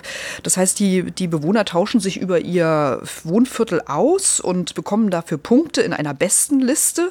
Und Stadtplaner wiederum kriegen so wertvolle Tipps, wie sich Bürger wünschen, äh, ihr Leben zu gestalten und ähm, ja, und, und dass das auch sozusagen langfristig äh, geplant wird. Und die Stadt stellt Flächen zur Verfügung. Ähm, wenn die Bürger sozusagen ähm, digi auf digitalem Wege da in diesem Netzwerk zu tragfähigen Nutzungskonzepten kommen. Und ähm, die Hausbesitzer von historischen Gebäuden zum Beispiel erhalten dann Gelder für die Renovierung, ähm, also Zuschüsse. Und ähm, auch die äh, Müllentsorgung, die übernehmen die Bürger des Viertels selber und ähm, ja, sagen, wir brauchen sowas immer am Montag, nachdem eben am Wochenende so viel Müll angefallen ist. Also auch so ein bisschen auf die Praxis bezogen, aus ihrem eigenen Erfahrungshorizont heraus und das, organisieren das sich ja, selbst. Das ist ja ein Beispiel jetzt für Eigenverantwortung. Aber gibt es noch ein Beispiel, so um, um das Spielerische noch hervorzuheben? Also wo wirklich. Ja, genau. Ähm, also ich, ich will auch immer so ein bisschen auf das Thema Teilhabe. Und da gibt es noch ein Beispiel, ähm, wie Wissenschaft sich auf den Spieltrieb der Menschen stützen kann und sich das eben zunutze macht. Und ähm, es gibt ein äh, Computerpuzzlespiel, das nennt sich Fold It. Und dahinter steht, dass Experten erforschen, wie sich menschliche Proteine falten lassen. Ich habe ein bisschen vergessen, äh, wozu das nochmal wichtig ist. Also es gibt wohl 20.000 Proteine und ähm, die lassen sich auf unterschiedliche Art und Weise falten. Und daraus kann man wieder bestimmte Krankheiten äh, herleiten oder ableiten oder wie man ähm, dagegen Gegenmittel findet. Aber überleg mal, 20.000 Proteine, wie lange sollen das dauern? Wie lange will da eine Forschungsabteilung oder, oder ähm, äh, die Wissenschaftler dran sitzen. Und dann haben sie eben gesagt, Mensch, Falten, äh, Origami ist sowas, was Bürger, also was jeder gerne macht und haben eben äh, das Ganze ins Netz verlagert und ähm, haben hunderte von Freiwilligen gefunden, die jetzt einzeln oder in Gruppen völlig unbekannte Formen falten. Das kommt ja auch noch hinzu. Wenn du, ähm, wenn du sagst, hier hast ein Blatt Papier, falte das mal, dann kommen irgendwie 50 verschiedene Ansätze raus. Wenn die Wissenschaftler das selbst machen, drehen sie sich vielleicht immer nur im Kreise und haben die gleichen Einfälle. Also ja, sich einfach öffnen, Leute mit ins Boot holen und ähm, die Crowd, von der immer viel die Rede ist, nutzen. Und ähm, mit Computerspielen lassen sich ja zum Beispiel auch so Risiken oder Krisenszenarien durchleben. Also es gibt schon viele Spiele, die so in der Havarie äh, auf Bohrinseln und Bohrtürmen, wo die Mitarbeiter eben verschiedene Fälle durchspielen können. Oder im, äh, aus dem Krankenhausbereich äh, kennt man das auch, ähm, dass es äh, Szenarien gibt in der Notaufnahme. Also junge Assistenzärzte lernen ja nie, wie sie mit solchen Extremsituationen umgehen, unter Zeitdruck lebenswichtige Entscheidungen treffen zu müssen. Also kann man es vielleicht mal simulieren in Form eines Computerspiels. Also das ist eine ganz gute Möglichkeit, gerade in Bereichen, wo die Risiken dann eben auch sehr groß ist, wie auf einer Bohrinsel oder wenn es um menschliches Leben geht. Und ich persönlich habe mal ein Theaterstück erlebt von der Gruppe Rimini-Protokolle. Die haben ja sozusagen dieses Durchspielen von Szenarien zu ihrem Markenzeichen gemacht, indem sie eben mit dem Publikum Alltags- oder Zukunftsszenarien durchspielen. Und ich war da mit meinem Sohn, der war damals 14, im Schauspielhaus in Hamburg. Und da ging es um einen simulierten Weltklimagipfel.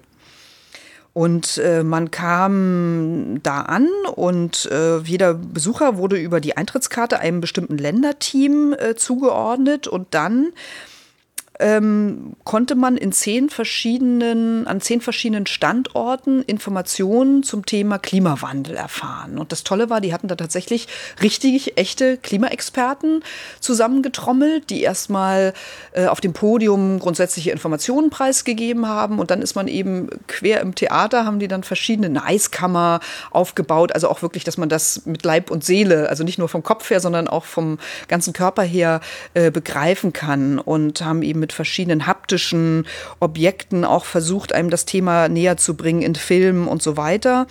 Und ähm, ja, der, dieser Klimagipfel fand an einem Freitagabend statt. Äh, das Ganze hat vier Stunden gedauert. Also am Freitag ist man eigentlich schon ganz schön fertig. Und genau dieses Szenario war denen auch wichtig, den Theaterleuten zu vermitteln, dass also diese Klimaexperten, die da hinfahren zu einem Gipfel, auch unter extremem Druck stehen. Sie haben äh, Zeitdruck. Ihnen sitzen die Lobbyisten im Rücken. Ähm, sie sind eigentlich müde und, und überlastet und äh, haben nie alle Informationen. Also das ging uns auch so. Am Ende sollten wir dann quasi darüber entscheiden, wie viel Geld wir jetzt von unserem Land in den großen Topf, in den großen Fonds der äh, Klima, des Klimaschutzes geben. Und äh, man hatte auch Informationen über seine eigene Volkswirtschaft, wie geht es dem Land und musste natürlich verantwortungsbewusst dann auch entscheiden. Das Land wurde einem zugewiesen. Zugeordnet, genau. Mhm. Wir waren quasi äh, zu zweit und dann kamen noch mal zwei andere dazu.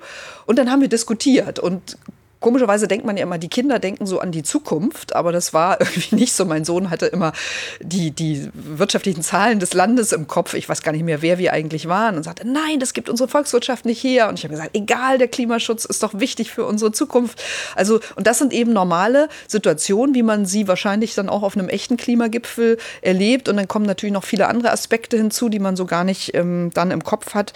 Diese Druck- und Sachzwänge und ähm, ja, und kommt dann auch so zu der Erkenntnis, naja, vielleicht hätte sich ja diese, diese äh, Finanzkrise auch in Griechenland oder in den Banken vermeiden lassen, wenn man mal durchgespielt hätte, das Szenario, was ist denn, wenn ein Land aus der EU aussteigen will oder wenn plötzlich ein Land völlig überschuldet ist. Ne? Also Spielen ist wichtig, um zu testen, um zu verbessern, um alternative Wege äh, zu finden.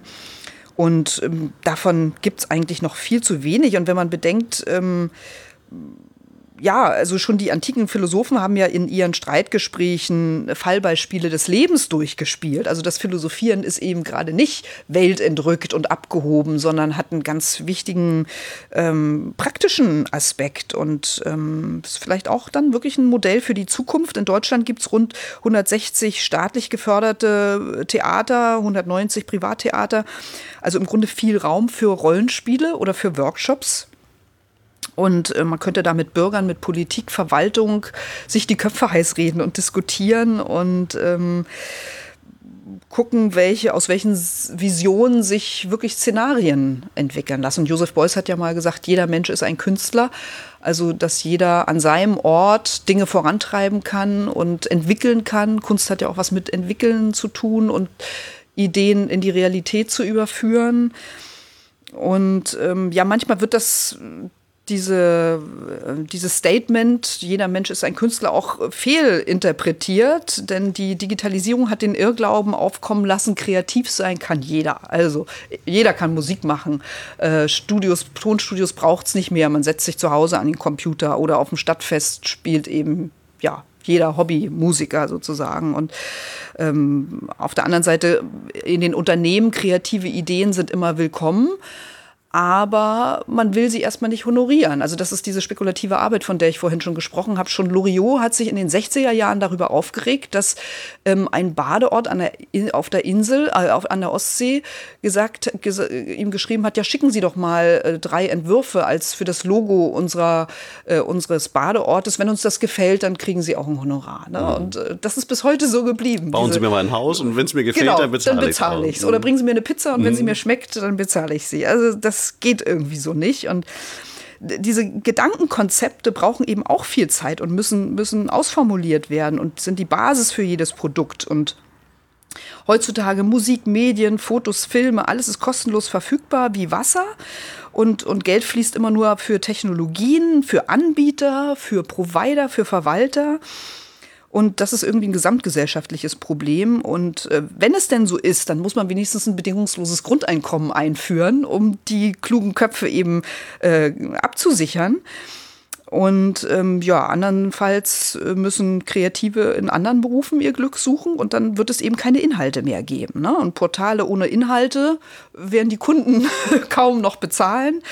Also ja, irgendwas muss ich da, muss ich da bewegen. Und ähm, ja, vielleicht noch ein anderes Beispiel, ähm, Thema Audioguide. Hm, ist ganz oft so, dass Kultur- und Bildungsinstitutionen in öffentlichen Ausschreibungen äh, ja, nach einem Anbieter suchen und dann aber am Ende ja, den billigsten nehmen und wenn die Produktion abgeschlossen ist, sind sie enttäuscht, wenn die Produktion dann nicht so klingt wie mit Rufus Beck oder mit Christian Brückner, also mit den Stars der Szene, sondern wenn sie dann irgendwie ihren Mitarbeiter da hinsetzen, der dann die Texte spricht. Ne? Und wenn die Auftraggeber klagen, äh, ziehe ich immer einen Vergleich und sage, wenn jemand sein Auto reparieren will, äh, engagiert er auch keinen äh, Hobbybauer, irgendwie, der vielleicht sonst äh, ich weiß nicht, was ganz anderes zusammenpuzzelt als eben ein Auto. Und seine Blutwerte überprüft auch keiner mit einem Chemiebaukasten. Und seine Kinder überlässt auch, überlässt man lieber dem Fachmann äh, als irgendeiner dahergelaufenen Betreuungskraft. Also ja, das, das ist eben, da, da muss sich was ändern, gesellschaftlich. Ich möchte nochmal zurückkommen auf den Anfang des Podcasts, als du dich vorgestellt hast. Ähm, da hast du gesagt, dass du ja jahrelang, über zehn Jahre lang ähm, für öffentlich-rechtliche Sender moderiert hast und dass dann durch diese zunehmende Formatierung und ähm, zunehmende Einschränkungen in, in der Moderationstätigkeit eine Unzufriedenheit verspürt. Ja, nicht nur Moderation, auch Feature, eben mhm. Äh, vom dreiminütigen Kurzbeitrag bis hin, zu, bis hin zum zwei Stunden Feature war irgendwie alles dabei. Mhm. Also sehr. Ähm, Ihr habt dann einen Verlag gegründet, euch selbstständig gemacht, ähm, du und Corinna Hesse, ähm, und habt den Verlag Silberfuchs Verlag genannt. Wie entstand dieser Name Silberfuchs? Wo kommt das her? Ja, ähm, darauf ist eigentlich Corinna bei Recherchen für ein Rundfunkfeature äh, gekommen. Silberfuchs ist ein Mythos äh, aus Kalifornien, der ähm, auf ein indigenes Volk zurückgeht. Also dieser Mythos erzählt von der Erschaffung der Welt durch Gesang. Also auch mal eine ganz interessante Theorie. Und da gab es eben einen weiblichen Schöpferkopf, äh, Schöpfergott, der hieß Silberfuchs, was uns natürlich auch schon gefallen hat. Und der hielt das erste Stück Erde in der Hand und ähm, hat das allein aus ihren Gedanken erschaffen. Also irgendwie fanden wir das alles. Äh, aus den Gedanken oder aus? Also, aus, aus Klang? Nee, aus den Gedanken, aus Aha. den Gedanken. Und ähm, durch das Singen, um wieder eben auf den Klang zurückzukommen, äh, wuchsen diese Gedanken immer weiter. Und dann hat dieser Schöpfergott äh, dieses gewachsene, diese gewachsenen Gedanken in Klang in den Raum hineingeschleudert. Und ähm, ja, und, und das so wird sozusagen von diesem indigenen Volk der Ursprung der Welt ähm, erklärt. Und diese, dieser erzählerische und poetische Aspekt hat uns irgendwie gut gefallen und eben auch, dass es ein weibliche, eine weibliche Schöpferfigur war. Und ähm, dann ist es ja so, dass ähm, wir eben diese Reihe Länder hören Kulturen entdecken entwickelt haben, diese Reisen durch die Geschichte und Kultur eines Landes. Und ähm, jedes Hörbuch beginnt eben auch immer mit einem Schöpfungsmythos, wie man sich erklärt, dass ein, eine bestimmte Nation Nation oder ein Volk äh, entstanden ist. Und ja, das ist eigentlich so der, der Hintergrund. Und ähm, was, was bei uns im Verlag wo wir jetzt eigentlich auch immer weniger Hörbücher realisieren, äh, immer mehr mitschwingt, ist eben dieser Laborgedanke. Das heißt, ähm, auch, dass Kunst nichts Elitäres ist, sondern eigentlich sehr stark oder Kultur sehr stark im Alltag auch äh, verankert ist und unser gesamtes Leben prägt, dass Kultur immer in bestimmten historischen Zusammenhängen oder geschichtlichen Umfeldern entstanden ist. Eben wenn man dran denkt, ein äh, Regent, der dann eben eine bestimmte Kunstform gefördert hat, weil ihm das persönlich äh, gut gefallen hat. Und ähm, Kultur ist auch die Basis für unser Zusammenleben. Also man spricht ja mal von der christlichen Kultur. Also man hat bestimmte Werte und äh, auf die man eben das Leben in der Gemeinschaft auch gründet. Und ja, das ist uns, das ist sozusagen eines der Philosophien oder Grundfesten in unserem Verlag. Und dann geht es uns auch darum, Wissen zu vermitteln. Also gerade wenn man die, das Medium wechselt, sage ich jetzt mal, also der Abschied von, vom Hörbuch vielleicht, vom Trägermedium, ähm, bleiben ja die Kernkompetenzen oder die Kernüberzeugungen. Und das ist eben Wissen zu vermitteln. Und ähm, auf welche Weise man das äh, macht, darüber kann man ja stundenlang reden. Und ähm, Wissensvermittlung muss Neugierde wecken.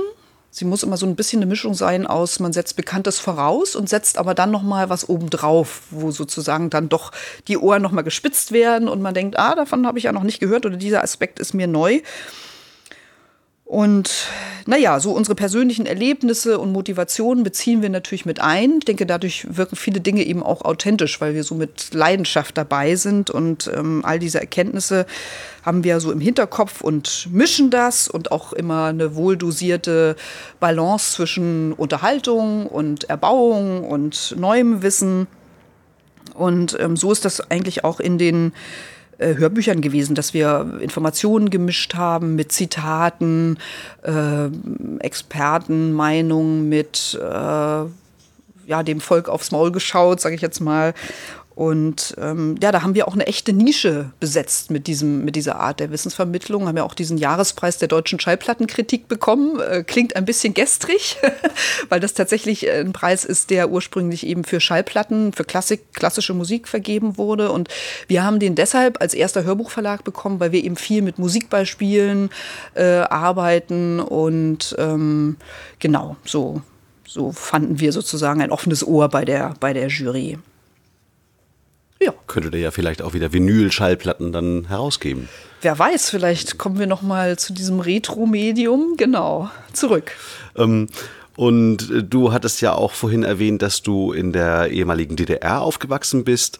Ähm, von Corinna wissen wir bisher noch nicht, wo, wo sie herkommt. Genau, ja, das ist ganz äh, witzig eigentlich, weil in unseren Biografien sich so ein bisschen auch deutsch-deutsche Geschichte spiegelt. Also ich bin ja in der Lutherstadt Eisleben äh, geboren worden, weil meine Großeltern damals lebten, dann eben in, in Lübbenau aufgewachsen, in, in den neuen Bundesländern, äh, mit dem Mauerfall dann nach Hamburg gekommen. Und Corinna ist in Braunschweig geboren worden, hat dann lange in Hamburg gelebt, äh, ja eben auch mit mir zusammen Musikwissenschaften studiert. Dann ist sie aufs Land gezogen nach Schleswig-Holstein und dann wurde das da aber alles zum Gewerbegebiet umgemodelt und dann äh, hat sie sich nochmal auf die Suche begeben, äh, so richtig aufs Land zu ziehen Berlin und äh, lebt jetzt in Tüschow, einem äh, kleinen mecklenburgischen äh, Dörfchen, wo nur 33 Menschen leben. Das ist so südlich von Zarrentin, am äh, südlich des Schalsees.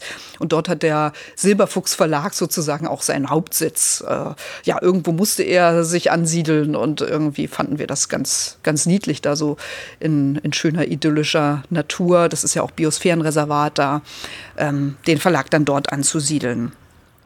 Und ähm, ja, wie gesagt, im Hörbuch ist jetzt so ein bisschen äh, ähm, auf dem, also ähm, das Hörbuch wird so ein bisschen von uns äh, weniger, äh, genau.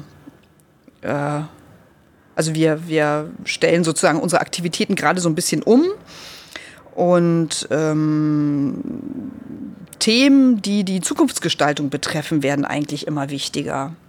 Das ist sowas wie soziale Dorfentwicklung, Kulturlandschaftsrouten, Regio-Branding, hängt sicherlich auch damit eben zusammen, dass äh, der Verlag in Mecklenburg sitzt, Corinna da natürlich nochmal ganz andere Impulse bekommt und sieht, wie Strukturen da wegbrechen, dass äh, Menschen abwandern, ähm, dass dadurch auch äh, sich Leute abgehängt fühlen, ähm, dass das politisch auch ein Problem wird und ähm, wir beschäftigen uns schon viel mit dem Gedanken, wie, was kann Kultur oder was können Künstler und auch wir dazu beitragen, um Dinge nochmal anders äh, zu entwickeln und das nicht einfach so hinzunehmen, das ist jetzt so, sondern zu überlegen, was kann man machen, wie kann man neue Konzepte schmieden, um auch solche abgehängten, in Anführungsstriche abgehängten Gebiete wieder mit neuem Leben zu erfüllen. Und ähm, ja, dann das Thema also und da, ja, da nehmen wir im Grunde auch so eine Vermittlungsfunktion ein. Also wir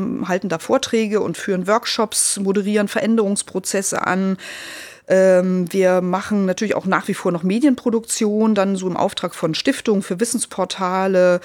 Ähm, und ja, also nicht mehr nur aufs Hören fixiert, sondern schreiben Texte oder machen eben Video, Filmproduktion für Interviews. Und ähm, da bewährt sich eben auch dieses Kreativnetzwerk Kultur- und Kreativpiloten, von dem ich äh, vorhin erzählt habe. Wir haben da auch mal Erklärtrickfilme vertont. Und ähm, das war so ein Zeitpunkt, ähm, wo ich auch das erste Mal das Gefühl hatte, da haben wir was bewirkt. Und zwar im September 2013, da gab es in Hamburg so ein Volksbegehren beziehungsweise eine Volksabstimmung über den Rückkauf der äh, Gas-, Strom- und Fernwärmenetze in Hamburg. Und da hat uns dann die Nordkirche beauftragt, so einen Erklärtrickfilm äh, zu machen. Also äh, die Netze die waren ja bis dahin in der Hand von Vattenfall und E.ON und die Stadt hatte nur einen Anteil von 25 Prozent.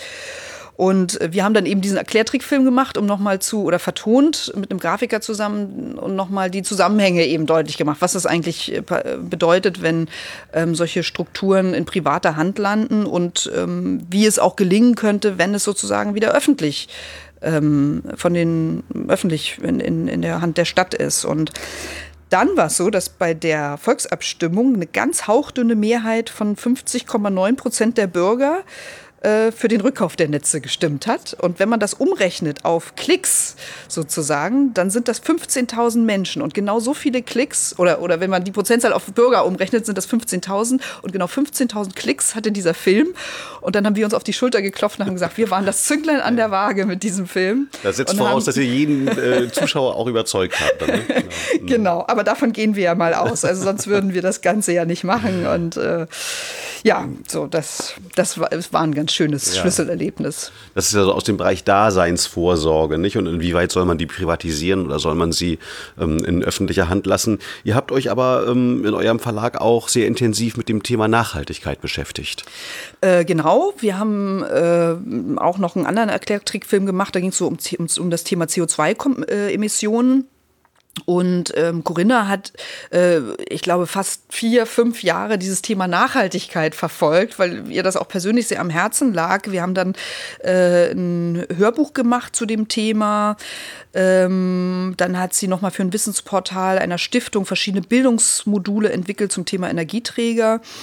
Und ähm, ja, und dann sind wir immer wieder äh, an den Punkt gekommen, das Hören ist irgendwie ein unterprivilegiertes Medium und das wird nicht so wertgeschätzt.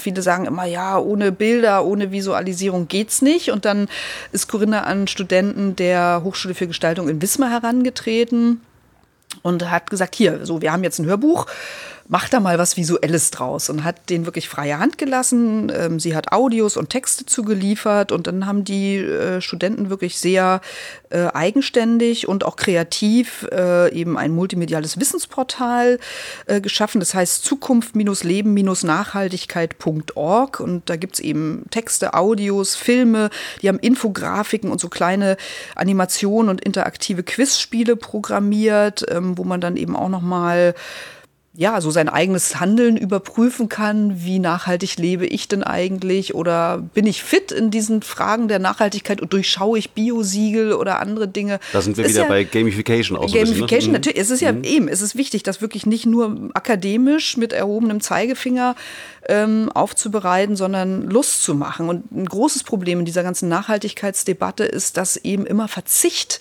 propagiert wird. Aber man muss ja eigentlich die positiv, welcher Mensch will schon verzichten? Mhm. Man muss die positiven Dinge in den Mittelpunkt rücken und eben das hervorkehren, was äh, der Gewinn äh, für das Leben ist, wenn man nachhaltig lebt. Ne? Dass man, also die Chinesen merken das ja gerade, dass sie im, in den Stickoxiden ersticken in der Stadt und kommen eben jetzt dazu, haben diesen Klima, äh, beim Klimagipfel äh, entsprechende Erklärungen mit unterzeichnet und müssen da jetzt auch was tun.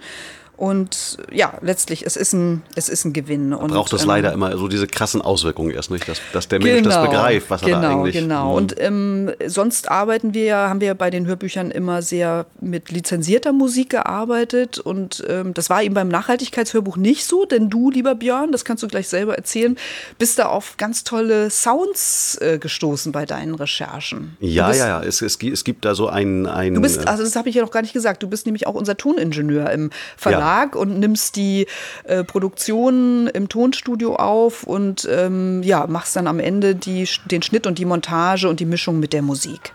Genau.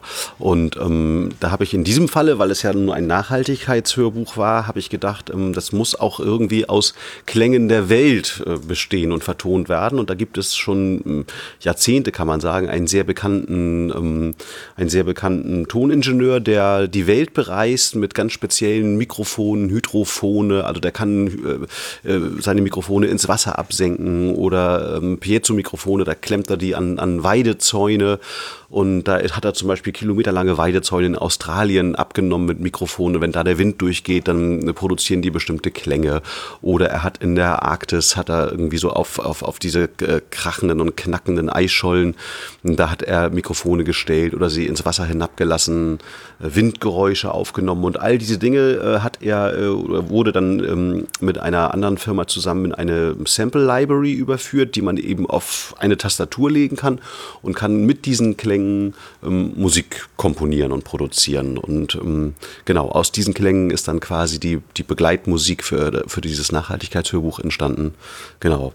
Und das ist ja im Grunde auch konsequent äh, sozusagen ein, ein äh, Hörbuch, was sich um die um das Thema Erde genau, dreht, dann auch, auch die Klänge, Klänge der, Erde, der Erde verwendet. Äh, genau, das, das war die Idee dahinter. Genau. Mm, mm. Ähm, du hast vorhin den Begriff Regio-Branding erwähnt. Ähm, und du hast darüber auch bei Massiv Kreativ einen Artikel geschrieben. Ich habe den Begriff vorher noch nie gehört. Regio. Was hat es damit auf sich? Regio Branding. Genau. Branding ist ja eigentlich was, was man so wie so ein Tattoo Aus, einbrennt. Genau, ne? genau, genau. Also es geht um, um Brand, um die Marke, also eher ein mhm. Begriff aus dem äh, Werbemetier. Und ähm, ja, es geht im Grunde darum herauszufinden, was eine Region unverwechselbar macht, was sozusagen das Alleinstellungsmerkmal ist. Und ähm, die Städte und Gemeinden buhlen ja halt überall um zahlungskräftige Touristen. Und ähm, gemeinsam suchen sie nach Wegen, um ihre Heimat ähm, auch irgendwie in Wert zu setzen. Also wobei das sind ja immaterielle Werte, ne? Also Natur, äh, Umwelt, äh, äh, geografische Dinge, also ob das jetzt am Meer liegt oder in den Bergen oder wie auch immer. Und ähm, da gibt, äh, zerbrechen sie sich dann gemeinsam mit Verbänden und Vereinen und lokalen Initiativen die Köpfe. Und ähm, es geht aber auch so um, um Identitäten und Werte, also was ich vorhin schon im Zusammenhang mit dem immateriellen Kulturerbe äh, der UNESCO erwähnt habe. Und ähm, die UNESCO äh, vergibt äh, ein Siegel, wenn sich eben eine Region oder ein, ein Kulturerbe hervorgetan hat. Man muss bestimmte Voraussetzungen erfüllen. Also es darf auch nicht zu kommerziell kommerzialisiert werden, um also es darf nicht äh, kommerziell ausgewertet werden oder beziehungsweise darf sich eine Region nicht unter dem kommerziellen Druck verändern. Wenn es jetzt zum Beispiel ein ähm, ein Fest wie die Oberammergauer Passionsfestspiele gibt und äh, wo das ganze Dorf ja mitwirkt. Äh, es findet, glaube ich, alle zehn Jahre statt. Ähm, und den Touristen aus China gefallen jetzt die Kostüme nicht, weil die in Rot sind oder die sollen jetzt in grün sein, dann darf sowas natürlich nicht unter dem, unter dem Druck der Touristen äh, verändert werden, sondern muss in seinen Grundfesten gewahrt bleiben. Und ähm, ja, ähm, der Spreewald ist zum Beispiel, gehört zum immateriellen Kulturerbe, beziehungsweise die sorbische Kultur. Und da gehört natürlich eben das Wasser, die, die Natur mit dazu, die sorbischen Bräuche, dieses Eierbemalen, die Sagenwelt mit den Schlangenkönigen. Ähm, genau. Und äh, natürlich äh, besteht da auch die Gefahr, ähm, diese Kultur zu fälschen. Also mittlerweile gibt es in China gefälschte sorbische Ostereier. Ähm, ja, oh, die also die Globalisierung schlägt äh, überall zu und ähm, die UNESCO überwacht auch sehr wohl, sehr genau, wie diese Trägergemeinschaften, die eben dieses immaterielle Kulturerbe praktizieren, ob die sich jetzt verändern oder nicht.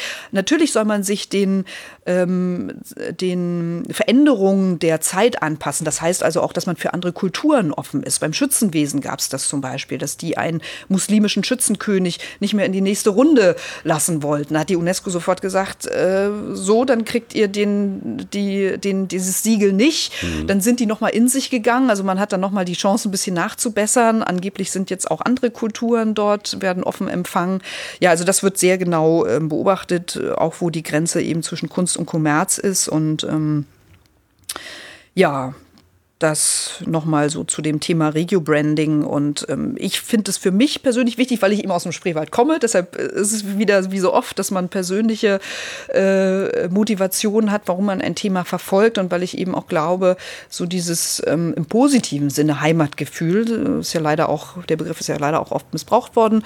Im positiven Sinne muss man eine Verwurzelung haben und wissen, wo man herkommt und wo man hingehört. Und dann kann man auch in die Welt hinausgehen oder man kann eben auch offen sein für andere Kulturen und, mhm. und andere aufnehmen. Aber so diese, diese Verwurzelung und Identität halte ich für was sehr Wichtiges. Kann man, man, sagen, dass das auch eine, eine Motivation für dich ist, dass, dass sich das oder mit ein Faktor ist, der dich antreibt? Oder was ist das genau, ähm, ähm was, was deine Arbeit motiviert? Ja, also Begeisterung immer für die Dinge. Also man weiß selber, wenn man Dinge nicht gerne mag, geht einem das echt schwer von der Hand. Und ähm, ich finde diese Kraft, ähm, diese Eigenmotivation, die, äh, also ich merke, ich spüre ich an mir selber, so ein Acht-Stunden-Tag verfliegt, wenn ich ein Thema verfolge, was ich toll finde. Wenn ich wieder am Fahrtenbuch sitze, dann habe ich das Gefühl, mhm. ich sitze da schon eine ganze Woche dran. So. Und ähm, ja, es ist auch so, dass, dass ich bewusst die Entscheidung getroffen habe, in kleinen Strukturen zu arbeiten. Also manchmal steht man ja vor dem vor der Entscheidung, wenn man einem größeres Projekt angetragen wird, würde man jetzt noch Leute einstellen oder würde man Dinge abgeben? Also das war bei den Hörbüchern auch so, wir hätten wahrscheinlich noch viel mehr machen können, wenn wir viele, viel mehr auswärtige Autoren mit ins Boot geholt hätten. Aber dieses Konzept, das wir selber mit viel Herzblut entwickelt haben, äh, muss man auch erstmal an andere Autoren vermitteln. Und das braucht auch wieder Zeit. In der Zeit hat man das vielleicht schon selber geschrieben. Also haben wir gesagt, äh, auch nach zum Teil negativen Erfahrungen, äh, nee, wir bleiben so klein, wir machen jetzt mit Herzblut und mit viel Zeit, vielleicht auch betriebswirtschaftlich nicht, nicht so äh, sinnvoll, wir machen eben nur weniger Projekte und dafür dann zu 110 Prozent so, wie wir sie haben wollen. Das hat aber auch mit ein bisschen Loslassen zu tun. Ne? Man muss ja auch irgendwo ab, ab einem gewissen Punkt sagen, ja. so hier muss ich loslassen. Mhm. Und äh, ich kann nicht immer davon ausgehen, dass nur, was ich selber mache, äh, auch hundertprozentig gelingt. Also man muss auch Vertrauen haben. Ja, das stimmt, das stimmt. Und es hat auch Autoren gegeben, die haben tatsächlich am Konzept äh, was verändert. Ich erinnere mich an, an Andreas Weiser, der eben mal nicht der hat das Brasilien-Hörbuch äh, geschrieben, der mal nicht mit einem Gründungsmythos angefangen hat, sondern mit einem, mit der Schilderung, äh, vielleicht da, äh, erinnerst du dich daran, es ging mal durch die Presse, dass ein, äh, ein Stamm mit Ureinwohnern entdeckt wurde. Da flog ein mhm. Flugzeug, eine Cessna über die rüber und die standen da mit Pfeil und Bogen und äh, fast nackt und guckten in den Himmel und dachten jetzt, irgend so ein Gott äh, mhm. nähert sich mhm. an.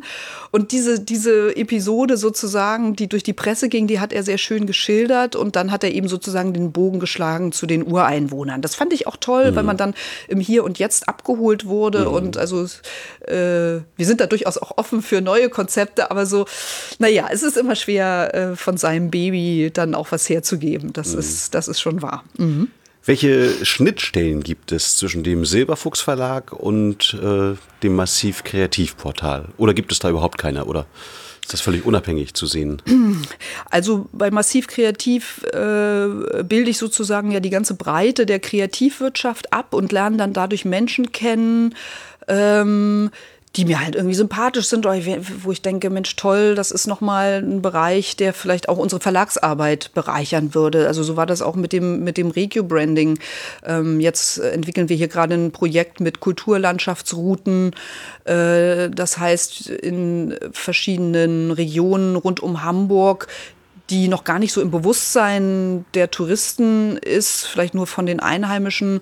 Ähm, da wird, werden, wird jetzt ein Audioguide entstehen und da gucken wir eben nochmal, was macht denn diese Region aus? Und ähm, ja, also das ist irgendwie so immer eine Mischung aus allem und auch was ich überhaupt, was ich im Alltag mache, das ist ich weiß immer gar nicht, was ich sagen soll, was ich für einen Beruf habe. Bin ich Journalistin? Bin ich Wissenschaftsjournalistin? Bin ich Wissensdesignerin? Also es ist so an der Schnittstelle zwischen Kultur und Kunst und Wissensdesign und Journalismus und Vermittlung und ähm, ja, alles so in Personalunion und ähm, beim Schreiben der Texte für ein Sachhörbuch. Ähm, ich habe 2013, 14 was über die spanischen Juden gemacht, über die Sephaden da habe ich auch dann die aktuellen Ereignisse im Hinterkopf. Also äh, ja, auch mit dem Wunsch wieder die Leute in der Gegenwart abzuholen.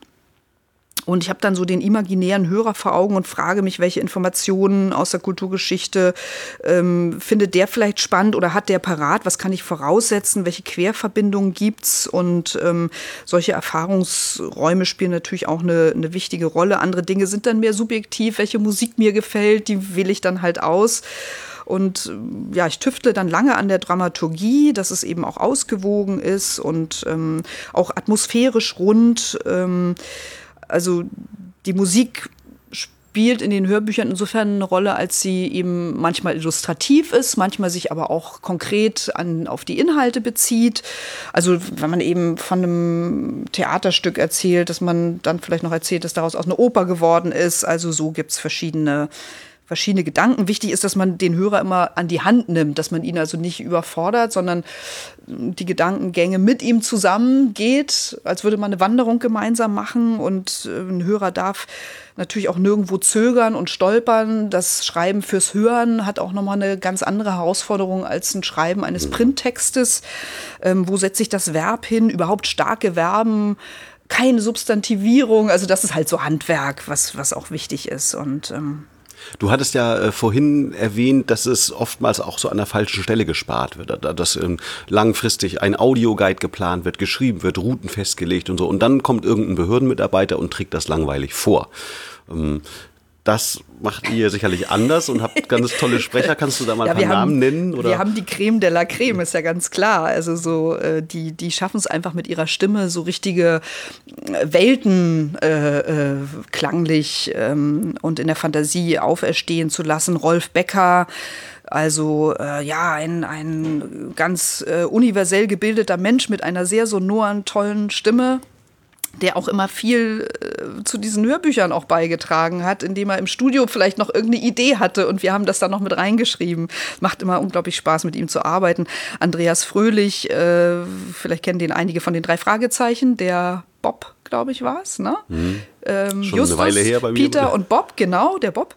Rufus Beck, dazu muss ich gar nichts sagen. Anne Moll, äh, auch eine Sprecherin, äh, Schauspielerin, auch auf der Bühne, äh, im Fernsehen, also sehr vielseitig aktiv. Ihr Ehemann Uli Gebauer, Josef Tratnik, ein toller Sprecher aus Köln, Peter Kämpfe, Hannelore Hoger. Ja, und also wir brauchen auch Schauspieler, weil es eben nicht nur Sachtexte sind, Informationen, sondern weil eben auch Zitate aus ähm, äh, literarischen Werken äh, vorkommen oder eben Gedichte. Und das muss dann natürlich eine Tiefe auch haben in der, äh, in der äh, Darstellung oder in, in der klanglichen Umsetzung. Das können dann, sage ich mal, Tagesschausprecher oder eben Nachrichtensprecher oft so nicht. Und ähm, Genau. Und Kommen wir doch äh, ganz zum Schluss nochmal zum Massiv Kreativ. Worum wird es denn im nächsten Podcast gehen? Ja, also die viele Podcasts sind tatsächlich im Rahmen von Filminterviews äh, entstanden. Äh, ich habe ja vorhin schon erzählt, dass wir beide dann losgezogen sind, du mit der Kamera und ich habe halt die Fragen gestellt. Ich habe zum Beispiel Dieter Gorni getroffen. Ähm, die Älteren werden ihn vielleicht noch kennen als Gründer des Musiksenders Viva, Viva genau. Ja. Und ähm, ja, als äh, das Musikfernsehen dann sozusagen dem Untergang geweiht war, ähm, ist er Intendant der Kulturhauptstadt Ruhr geworden, hat dann diese Region wirklich unglaublich vorangebracht, weil er eben auch gesagt hat, wenn äh, Geschäftsfelder wegbrechen wie Bergbau und anderes, dann muss man eben auf die Kultur und auf die Bildung setzen. Ähm, jetzt ist er, äh, leitet er das Europäische Zentrum für Kreativwirtschaft ähm, in Dortmund und ich habe mit ihm zum Beispiel über das Thema Stadtentwicklung gesprochen und welchen Anteil eben auch Künstler daran haben. Also ähm, oft ziehen ja Künstler in brachliegende äh, Gebiete und leben die dann neu mit Aktionen und so weiter weiter und äh, das wertet natürlich auch die Stadtrendite auf und am Ende steigen die Mieten und die Künstler müssen raus und dann profitieren nur die Immobilienbesitzer und ja, also solche Diskussionen finde ich sind wichtig zu führen und zu fragen, wer hat eigentlich Anteil an der Wertschöpfung. Und ja, dann wird es natürlich um verschiedene künstlerische Interventionen in den Podcasts gehen und ähm, auch um das Thema Spiele, Spielifizierung. Ich habe auch mit einem Interaktionsdesigner gesprochen. Dann habe ich ein Gespräch geführt mit dem UNESCO-Referenten für das immaterielle Kulturerbe, mit Benjamin Hanke. habe mit einer Innovationsmanagerin gesprochen, die hat äh, im Rahmen eines interdisziplinären Stipendiatenprogrammes ähm, Studienabsolventen äh, zusammengebracht mit Mitarbeitern des Deutschen Luft- und Raumfahrtzentrums. Ähm, Andrea Kufus heißt sie. Und äh, ja, auch mit, mit Logistikern und mit Medienleuten. Für die, die jetzt gerade ein Piepen gehört haben, das war das Zeichen, dass wir eigentlich nicht mehr länger sprechen oh, wir sind dürfen. Schon, wir sind okay, schon drüber. also ja, tatsächlich, die, die Zeit ist wie im Fluge Auch vergangen. ein Podcast ist Zwängen unterworfen. Einer ist eben die Zeit. Genau, genau. Ja, und vom Tonus her schauen wir mal, vielleicht so alle zwei Wochen wird es einen neuen Podcast geben. Und ähm, ja, also ich danke dir erstmal ganz herzlich, Björn, ja, für deine wissbegierigen Fragen. Vielleicht gibt es ja irgendwann auch nochmal eine Neuauflage. Sprechen wir nochmal über ein anderes Thema. Und ähm, ich drücke dich jetzt mal, sage ja. ich, und sage ganz, ganz lieben Dank. Ich habe zu danken. Tschüss.